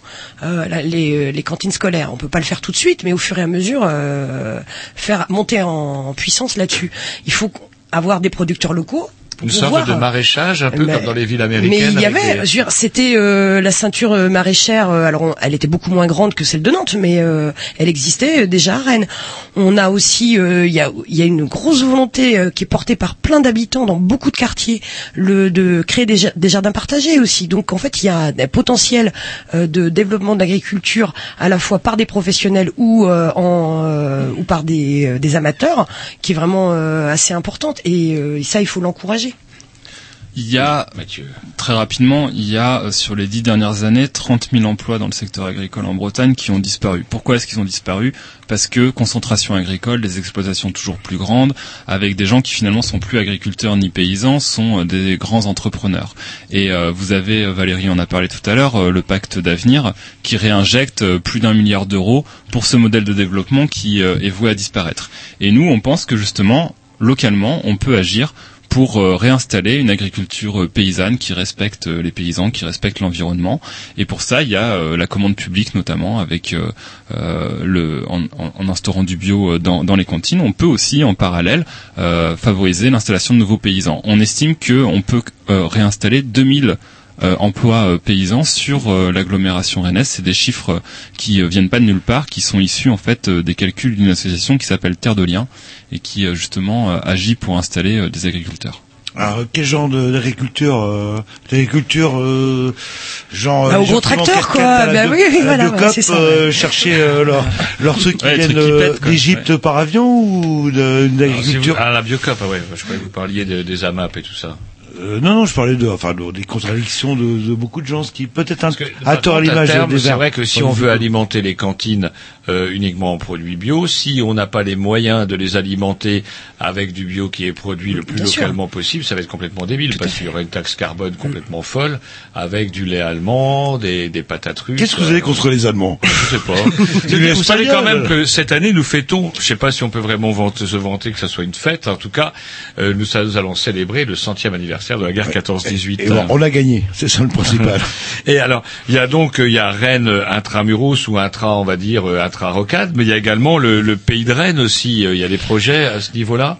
Quand ils veulent euh, développer la zone commerciale euh, derrière Ikea qui va rejoindre Borgard, c'est aussi euh, un certain nombre d'espaces aussi aujourd'hui encore cultivés puisqu'il y a encore des fermes à, cet endroit-là, euh, voilà, qui vont être détruits, euh, voilà. Donc et c'est donc détruire de l'espace, de la nature, et c'est aussi dé- détruire un, espace agricole. Donc à terme, de toute façon, ce système agro-industriel euh, qui mêlait à la fois les secteurs de production et les industriels qui transformaient les produits. De toute façon, on voit bien aujourd'hui même en termes capitalistes. Aujourd'hui, ils se cassent la gueule. Voilà. Donc ils se cassent la gueule. Nos Donc amis comment aujourd'hui bonnets rouges sont. euh, Donc il ne faut pas, c'est pas remettre 100 balles dans la machine, reproduire du poulet euh, Ou donner qui- des sous, euh, comment, à élevé, 12 ou à euh, toucher des, des milliards de subventions en pure perte. Tout à fait. Donc aujourd'hui relocaliser, c'est euh, permettre avoir une alimentation saine, euh, donc en termes de santé, mais aussi recréer des emplois. Voilà, c'est c'est vraiment euh, regagner en, en qualité de vie et euh, toujours dans ce- cette idée de transformation de projet de société où on permet le bien vivre, voilà, à tout le monde. On estime à combien le nombre d'emplois qu'on Parce que euh, imaginons que dans un avenir assez proche, euh, malheureusement, l'usine La Jeannet va fermer. On va continuer à, se désindustrialiser gentiment, parce que si La Jeannet ferme, c'est toutes les, les, les, les sous-traitants qui meurent avec.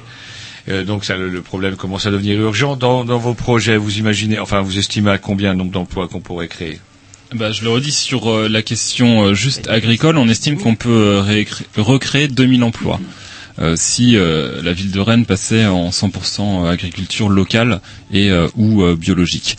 Euh, après, sur les écoactivités, aujourd'hui, on est sur un rythme de création de l'ordre de 1200 emplois par an. Nous, on a pour objectif de euh, le passer à 2000 euh, emplois par an. Alors, vous additionnez tout ça, c'est pas, on n'est pas non plus euh, là pour dire qu'on va faire des miracles et qu'on va arriver à un taux de chômage de 4% euh, dans 6 ans. Mais euh, néanmoins, on prépare les choses justement pour euh, réduire euh, ce taux de chômage de manière forte. Il y a aussi une autre chose dont on n'a pas parlé encore, qui est euh, ce qu'on appelle l'économie sociale et solidaire, c'est-à-dire une économie qui est euh, donc euh, sous forme associative, coopérative, euh, gérée par les salariés, gérée par euh, nous, euh, consommateurs, par exemple. Et cette économie-là, aujourd'hui, elle représente 12% des emplois sur euh, le pays de Rennes. On a, nous, pour objectif de la passer à 20% des emplois euh, d'ici 6 ans. Et là aussi, il y a un vivier de création de nouvelles entreprises. Juste un exemple et je termine là-dessus. On a euh, 1500 petites entreprises qui euh, vont voir leur patron partir à la retraite dans les prochaines années. Et nous, ce qu'on a écrit dans le programme, c'est qu'on voudrait faire en sorte qu'il y ait 300 de ces entreprises qui soient reprises par euh, leurs salariés sous forme coopérative. Ça, ça permet. un petit peu de scope municipal Ouais. tout à l'heure. euh, Alors c'est pas les scopes municipales, non. Les, les scopes c'est des sociétés coopératives ouvrières de production, c'est-à-dire qu'en fait c'est des sociétés qui sont gérées directement par euh, les salariés. Donc c'est des sociétés qui sont non délocalisables, euh, sur lesquelles effectivement quand se pose la question du licenciement, ça peut arriver quand l'entreprise est en difficulté. Elle se pose autrement que juste un actionnaire qui décide de licencier les salariés. Là c'est les salariés ensemble qui doivent décider de se licencier. Et Donc, on est euh, vraiment dans la logique aussi Comme de les tickets restaurants qui sont une scope. euh. Mais l'idée, c'est qu'aussi, quand euh, le, salarié est aussi son propre euh, patron, enfin, euh, dans un cadre collectif, c'est que le, les profits peuvent être utilisés par les personnes directement, mais aussi être réinjectés dans le, système productif. Aujourd'hui, dans le cadre de la mondialisation, ces dernières années, on a assisté à une 70% de, de profits qui ne sont quasiment pas réinvestis dans l'outil de production pour le justement le transformer, s'adapter aux nouvelles exigences, euh, à la transformation de l'économie, mais ont été injectés dans le système spéculatif pour euh, euh, engranger dans, enfin dans, le système boursier pour engranger encore plus de profits. Donc aujourd'hui, on a un système productif vieillissant parce que ces mêmes patrons n'ont cherché que les profits et pas du tout la pérennité des entreprises et donc des emplois. Et dans notre programme, on a un chapitre sur justement comment sortir la municipalité de la finance internationale. C'est l'idée, c'est de sortir la finance justement de la vie locale. Alors il y a la question de l'activité par euh, les, euh, la politique économique que l'on va mener, mais aussi par la lutte contre les paradis fiscaux. Euh, il y a d'autres collectivités qui l'ont déjà fait en France.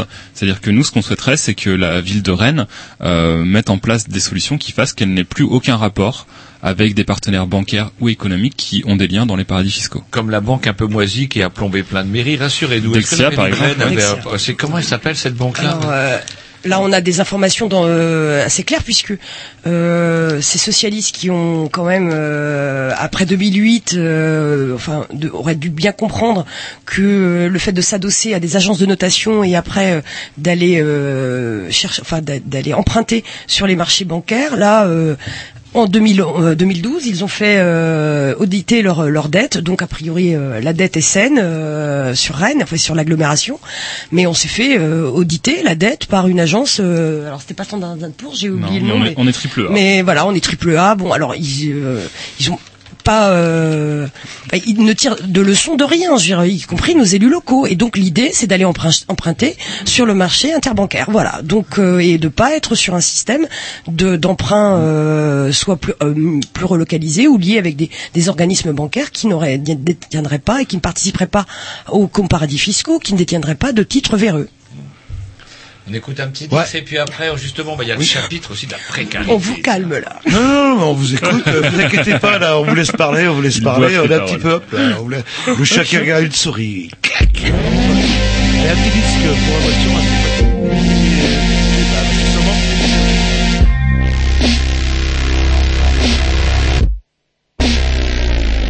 It's a war game. Illness a game.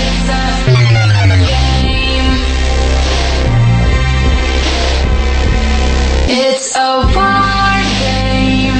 Illness of big cities, big cities, big cities. It's a game.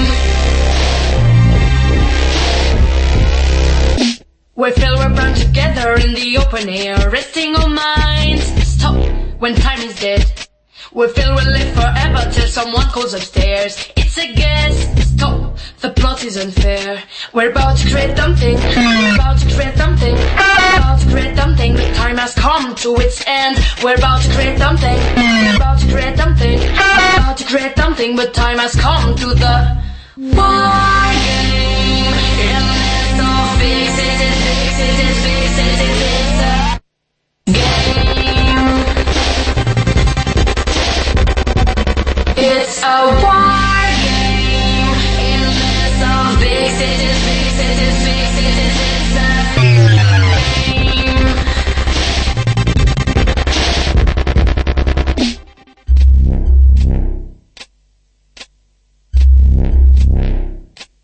There's a queen in the cloakroom waiting for the king of the comic books. There's a fire.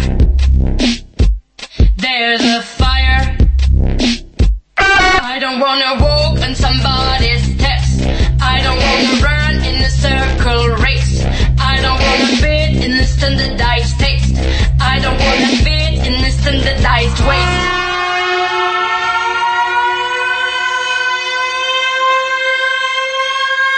We're here for the light when rain goes away. We're here for the dance that doctors call sex. We're here for the life that we're willing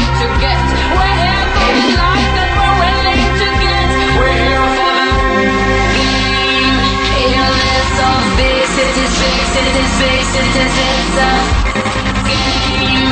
Illness of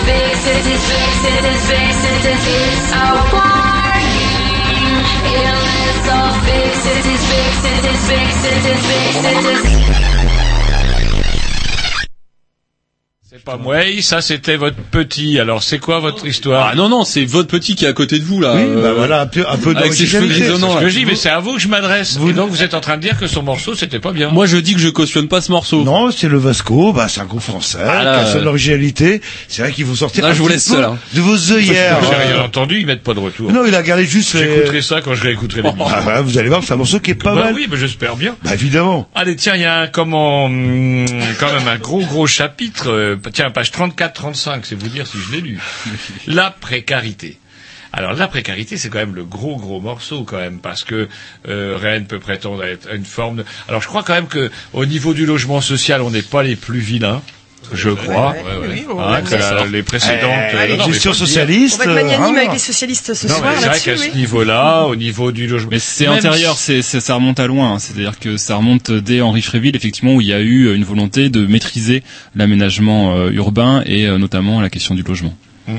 Et euh, même rue de la Duchessade, boulevard de la Duchessade, Oui. pouf, il y a du logement social Enfin, en au- il y a des ça. pauvres, oui, mais les pauvres pays de la là-bas. Ouais, à côté de Oui, mais ça, ça a été la vitrine parce que effectivement, euh, quand Edmond Hervé a pris la mairie en 77, il a vraiment initié euh, le, le développement du logement social, y compris dans les, les, les, les quartiers euh, dans le centre-ville.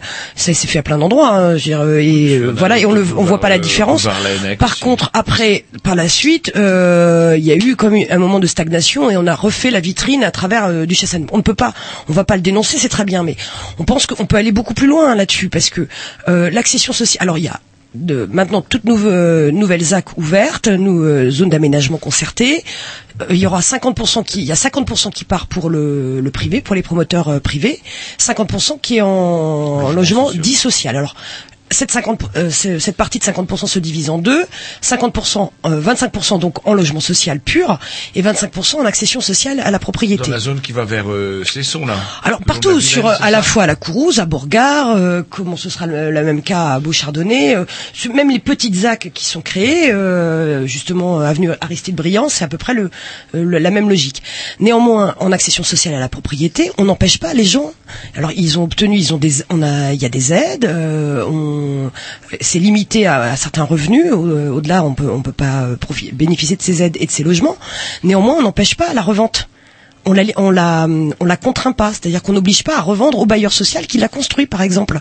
Et donc, en fait, rapidement, on va pas empêcher la spéculation, puisque, par exemple, un C'est-à-dire que T2, Les logements sociaux vont devenir plus sociaux. ben, ne- ne- ne- de- à partir du moment où, parce que euh, la personne mue, tout simplement, euh, elle, euh, la famille grandit, il faut changer de logement, et on peut euh, accéder à, à ces logements uniquement une seule fois de sa vie, puisque c'est euh, c'est accessible aux primo-accédants, donc voilà. Et euh, donc voilà, tout simplement, une personne qui va devoir revendre va pouvoir le revendre sur le marché privé, en sachant qu'un T2 sur Rennes, dans le privé, c'est 148 000 euros à peu près, et euh, en accession sociale à, à propriété, c'est 98 000, euh, enfin 100 000 euros, voilà. Donc il y a une plus-value de, 100 de 40 000 euros qui peut être faite. Alors on doit rembourser la TVA, on doit rembourser quelques aides, mais néanmoins on n'empêche pas la spéculation. L'obligation, on aurait pu aller beaucoup plus loin là-dessus en demandant à ce que dans les dix années qui suivent l'achat, c'est la revente se fait systématiquement à un bailleur social qui soit le, euh, le revend en accession sociale à la propriété ou le transforme en logement social, tout simplement. La Maîtriser la spéculation, c'est non, ça. là, La mairie a sa- on est on est sur une compétence justement qui est euh, à la fois euh, nationale et locale. Par contre, en local, on peut agir. Euh, C'est-à-dire que, par exemple, nous, ce qu'on demande, c'est que euh, la loi euh, du flot là, qui euh, qui est en, en train d'être euh, votée, qui va instaurer notamment euh, une forme de plafonnement des loyers, euh, qu'elle soit appliquée sur Rennes, parce que c'est pas prévu qu'elle soit appliquée sur Rennes aujourd'hui, considérant que la ville de Rennes n'est pas en tension. Bah, nous, on considère que si sur le marché de l'immobilier, il y a une tension aujourd'hui et qu'il faut réguler ce marché-là, donc on demande, nous, en tant que futurs élus locaux, à ce qu'effectivement la loi euh, qui régule les loyers s'applique aussi sur Rennes. Et puis il y a une autre chose sur laquelle on insiste aussi très très fort, qui est la question de la participation.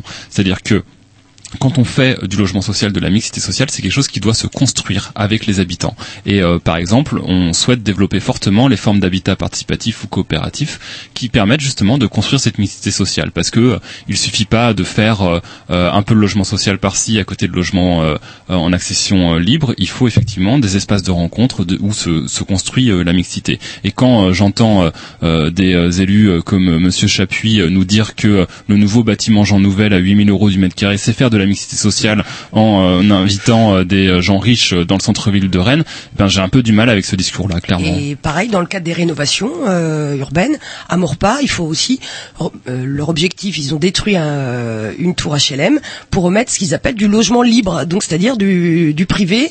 Alors évidemment, il faut, ça va être une zone très attractive avec l'arrivée de la nouvelle ligne de métro et faire que des, gens beaucoup plus riches puissent arriver et, bénéficier des infrastructures.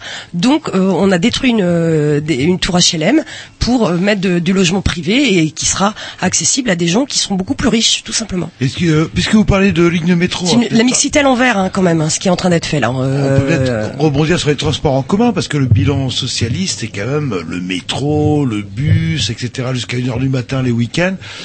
C'est pas mal. Je me souviens quand le métro, quand la mairie socialiste avait décidé de faire un métro, ça avait été un tollé général. Il fallait mettre des tramways et finalement l'idée a été géniale. Euh, donc le bilan est plutôt positif. ou il y a Alors, encore des choses, moi- des pistes cyclables. Moi, on parlait, on parlait de précarité. Moi, j'ai quand même envie de, de dire une chose qui est extrêmement importante, c'est que aujourd'hui, si vous prenez euh, les charges contraintes des ménages, elles se découpent sur trois grands postes. En gros, à savoir le logement qui représente entre 20 et 40 du euh, des charges qui pèsent sur les ménages. Euh, vous avez ensuite les déplacements. La voiture, c'est 5000 euros euh, en moyenne pour euh, chaque foyer. Ça fait 15% du budget euh, d'un ménage. Et puis après, vous avez euh, l'énergie euh, quand vous euh, allumez la lumière chez vous, l'électricité, le gaz. Euh, ça, c'est euh, 8% du budget euh, moyen d'un ménage, en, environ 2000 euros euh, par an. Et ces trois compétences-là, logement, déplacement et énergie, sont des compétences aujourd'hui euh, municipales. Et c'est pour ça que nous, sur le logement, on a tout un programme justement qui vise à encadrer euh, le marché de l'immobilier, à favoriser euh, le logement social et l'accession à La bas coût. mairie peut imposer un prix maximum sur euh, dans certains quartiers, non? Elle a ce pouvoir-là? Elle a ce pouvoir avec ce qu'on appelait les dispositifs celliers, par exemple avant.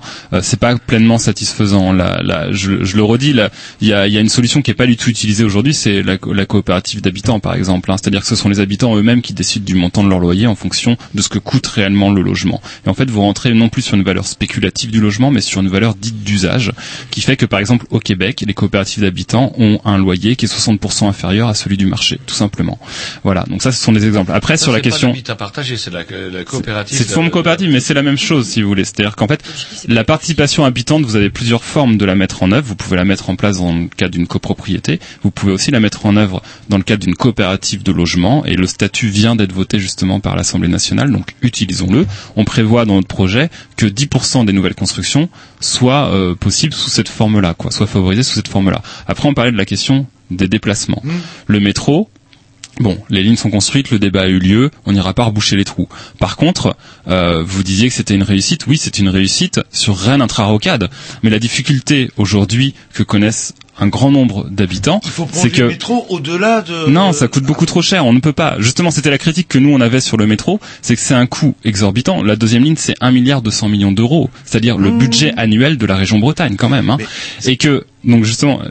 Euh, par rapport à ça, c'est qu'aujourd'hui la difficulté qu'on a, c'est qu'on a des gens qui ne peuvent plus se loger sur Rennes parce que les loyers sont trop chers, qui sont en deuxième, troisième couronne de Rennes, donc 20, 30, 40 kilomètres, mais qui continuent à travailler sur Rennes.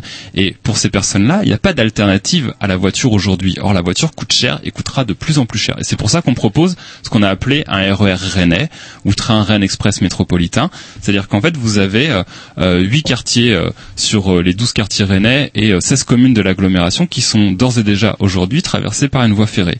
Utilisons ces voies pour cadencer les trains matin, midi et soir et euh, permettre effectivement aux personnes qui vivent à l'extérieur de Rennes ou aux gens qui vivent dans Rennes de pouvoir disposer d'un mode de transport en commun Saint-Jacques, efficace. euh, comment euh, il y a une, un- une ligne qui Ah. passe à Saint-Jacques euh, du côté de Bruges, si je dis pas de bêtises. béton avec euh, la ligne Rennes-Saint-Malo. Ah, ah. c'est de développer davantage euh, ces solutions-là. À Beauchardonnay, de la ligne, euh, le- la future euh, ancienne ligne euh, Paris-Rennes, puisqu'ils vont avec la LGB, il va y avoir une autre ligne, va être euh, va être libre, et donc on peut très bien penser qu'à Beauchardonnay, il y ait une halte euh, de ce de la ligne qui se fasse là, euh, tout simplement. Et pour rejoindre, euh, d'une part pour euh, après rejoindre vers euh, vers Maurepas ou vers euh, les Longchamps, puisqu'il y a pas mal d'emplois euh, de zones d'activité euh, là-bas. Enfin voilà, il y a vraiment des, des, dispositifs vraiment qu'on peut mettre développer. Ce qu'il faut développer aussi, c'est euh, les bus en site propre aussi, justement vers les communes de, de l'agglomération. Quel est l'intérêt aujourd'hui pour une personne qui habite à Gévzé de, de prendre le bus, puisque le bus il est pris dans les bouchons le, le matin euh, sur la rocade, euh, sur euh, voilà. Donc il faut des aussi Et le des bus, peut-être un peu cher. Moi qui le, alors c'est vrai que le- avant le métro, j'utilisais jamais les métros en commun. Je les utilise. Les métros. Le métro, bah, les métros commun. bientôt. Et euh, c'est vrai que j'ai tendance à l'utiliser. Par contre, je suis un, un utilisateur occasionnel et euh, un ticket de bus, ça coûte quand même la peau des Ouais. couilles. Et moi, je calcule rapidement. On va à deux au centre-ville, euh, retour 6 euros. Je prends la voiture. Exactement. Même le parking me coûtera moins cher que c'est. C'est pour ça, encore une fois, vous auriez dû faire comme votre collègue et lire notre programme, puisque il y a un élément extrêmement important. Il y a un élément. Il y a- il y a le naïf, on, note, on note les bons et les mauvais élèves. Mais euh, non, non, sérieusement, il y a euh, une chose qui est extrêmement importante justement dans notre volet euh, sur la question de la précarité, c'est ce qu'on appelle euh, l'élargissement des espaces et des temps de gratuité. C'est un, un point qui est essentiel de notre projet, c'est qu'aujourd'hui, on peut réduire les charges sur les ménages. Je le redis encore une fois, notamment en élargissant les espaces de gratuité. Alors, c'est des choses très simples. C'est par exemple, dernièrement, les musées euh, ont tenté des expériences de gratuité le dimanche. Ça fonctionne du feu de Dieu. Et sur les transports en commun, on peut aussi élargir la gratuité sociale. On peut Alors, euh, avoir C'est ça qui me dérange, moi qui fais partie des classes moyennes. Oui, mais Eh donc, ben, J'ai justement- prendre ma voiture parce que c'est- par contre, je sais pas, ça me coûterait 50 centimes euh, le ticket de métro euh, euh, de manière ponctuelle. hein, je Ouais. parle, je prendrais le métro. Et c'est pour ça que euh, c'est pour ça que euh, bus. on, on, ne souhaite plus d'augmentation du ticket à l'unité. Parce que le ticket à l'unité, c'est le ticket qui est le plus utilisé par les personnes en précarité. Parce que l'abonnement, euh, ont pas, ils n'ont pas forcément de visibilité à six mois, donc ils prennent pas d'abonnement à l'année, donc ils prennent des tickets à l'unité.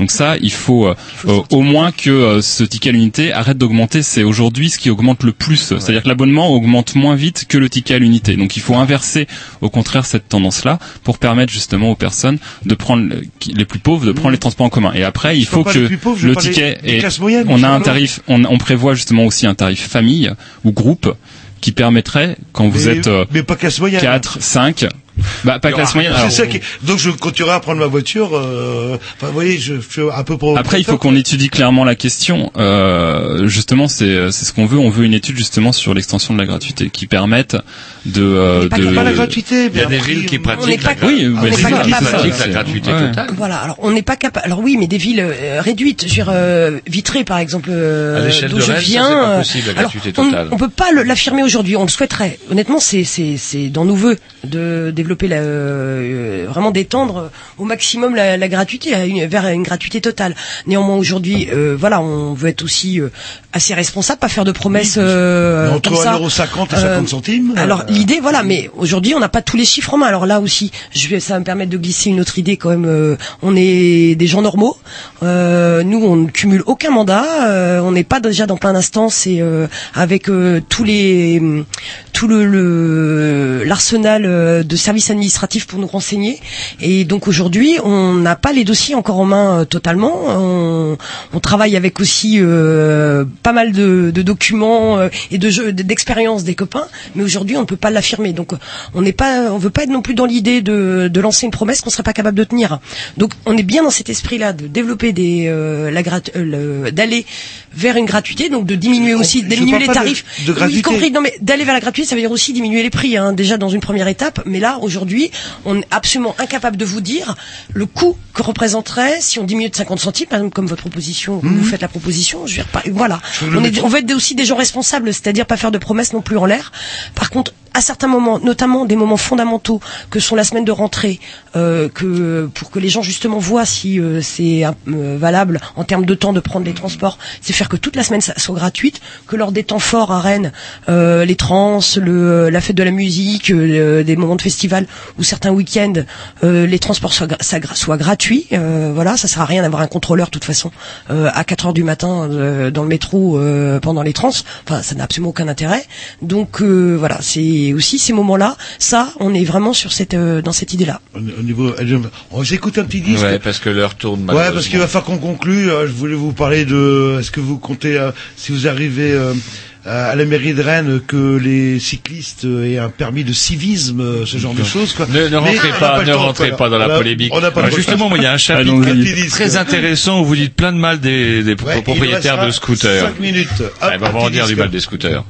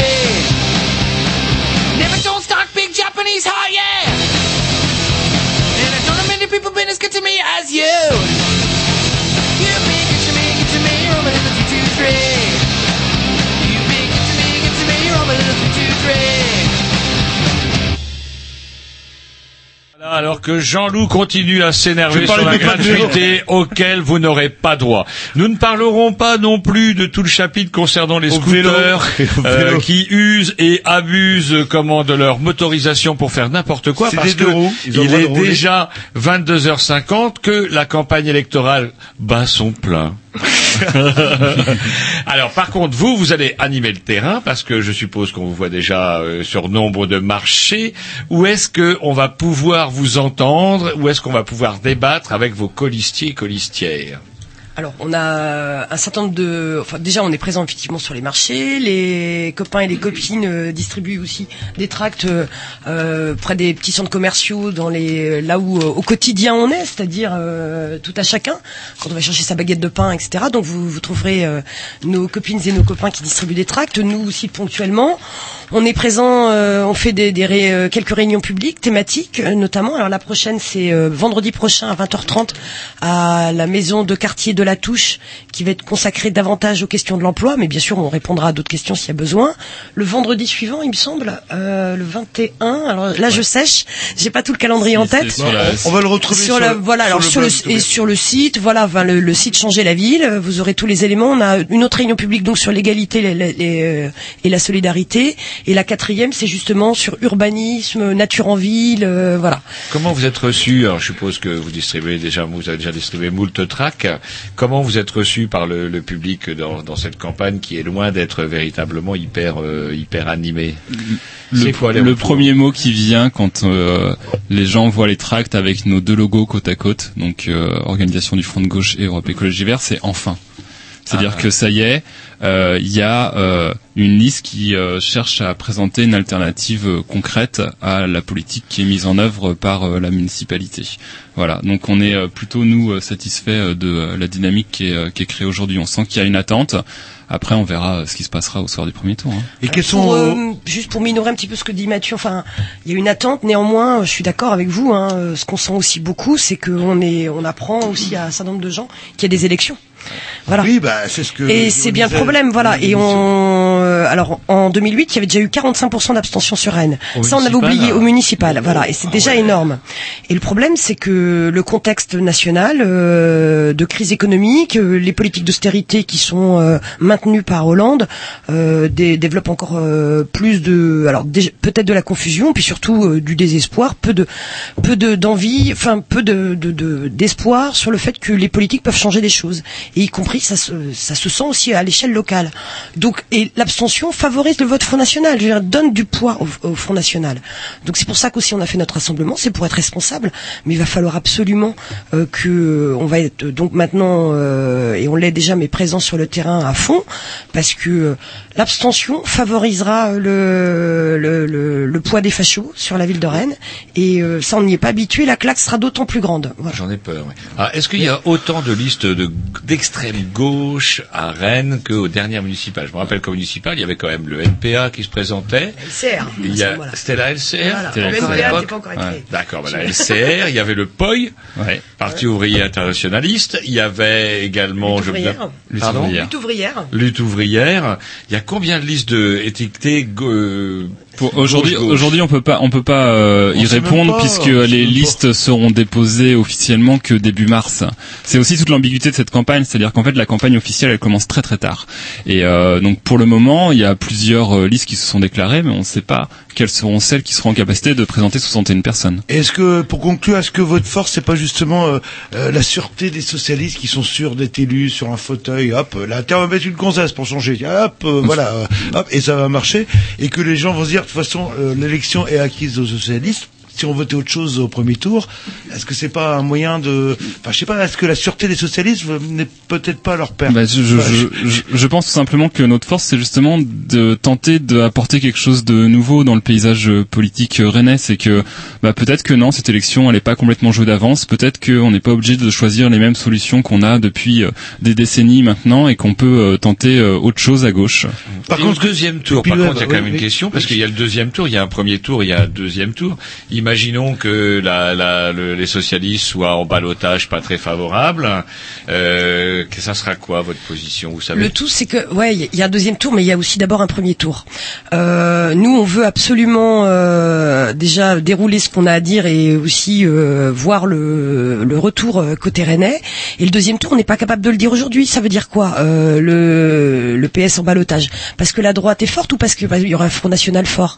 Balotage, ça veut dire combien? C'est-à-dire 3, 3, 4 points. Enfin, la situation est diffé- est, euh, peut être totalement différente. Pour les Euh, triangulaires, c'est combien pour se maintenir 10%. 10%. Voilà. 10%. Donc euh, voilà.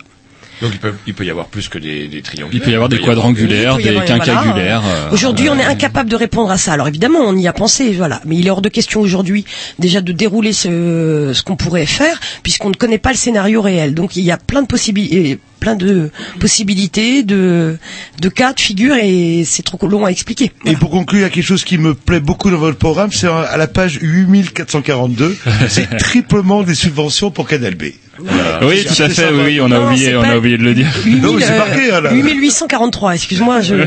C'est qu'on aime bien demander à nos, Mais euh, on, à nos on, on on transformera Canal B en Pravda, c'est-à-dire euh, une régie publique de Canal B Voilà, avec avec- maîtrise totale de l'information. Avec Oui, c'est prévu. des voilà. rédacteurs en chef. euh, Et avec le droit de cloper à bord. Allez, il va falloir qu'on laisse la place, euh, je sais pas où ils sont, mais ils vont arriver. Dub Revolution, un petit dix à la programmation à Roger. Et ça veut dire- hein. Si, on a le temps, il est pas, ils sont pas là, putain, sans Bon, ça veut déconner. dire, quoi, 30 secondes 45 Over secondes and over. 3 minutes 19. Ah, quand même.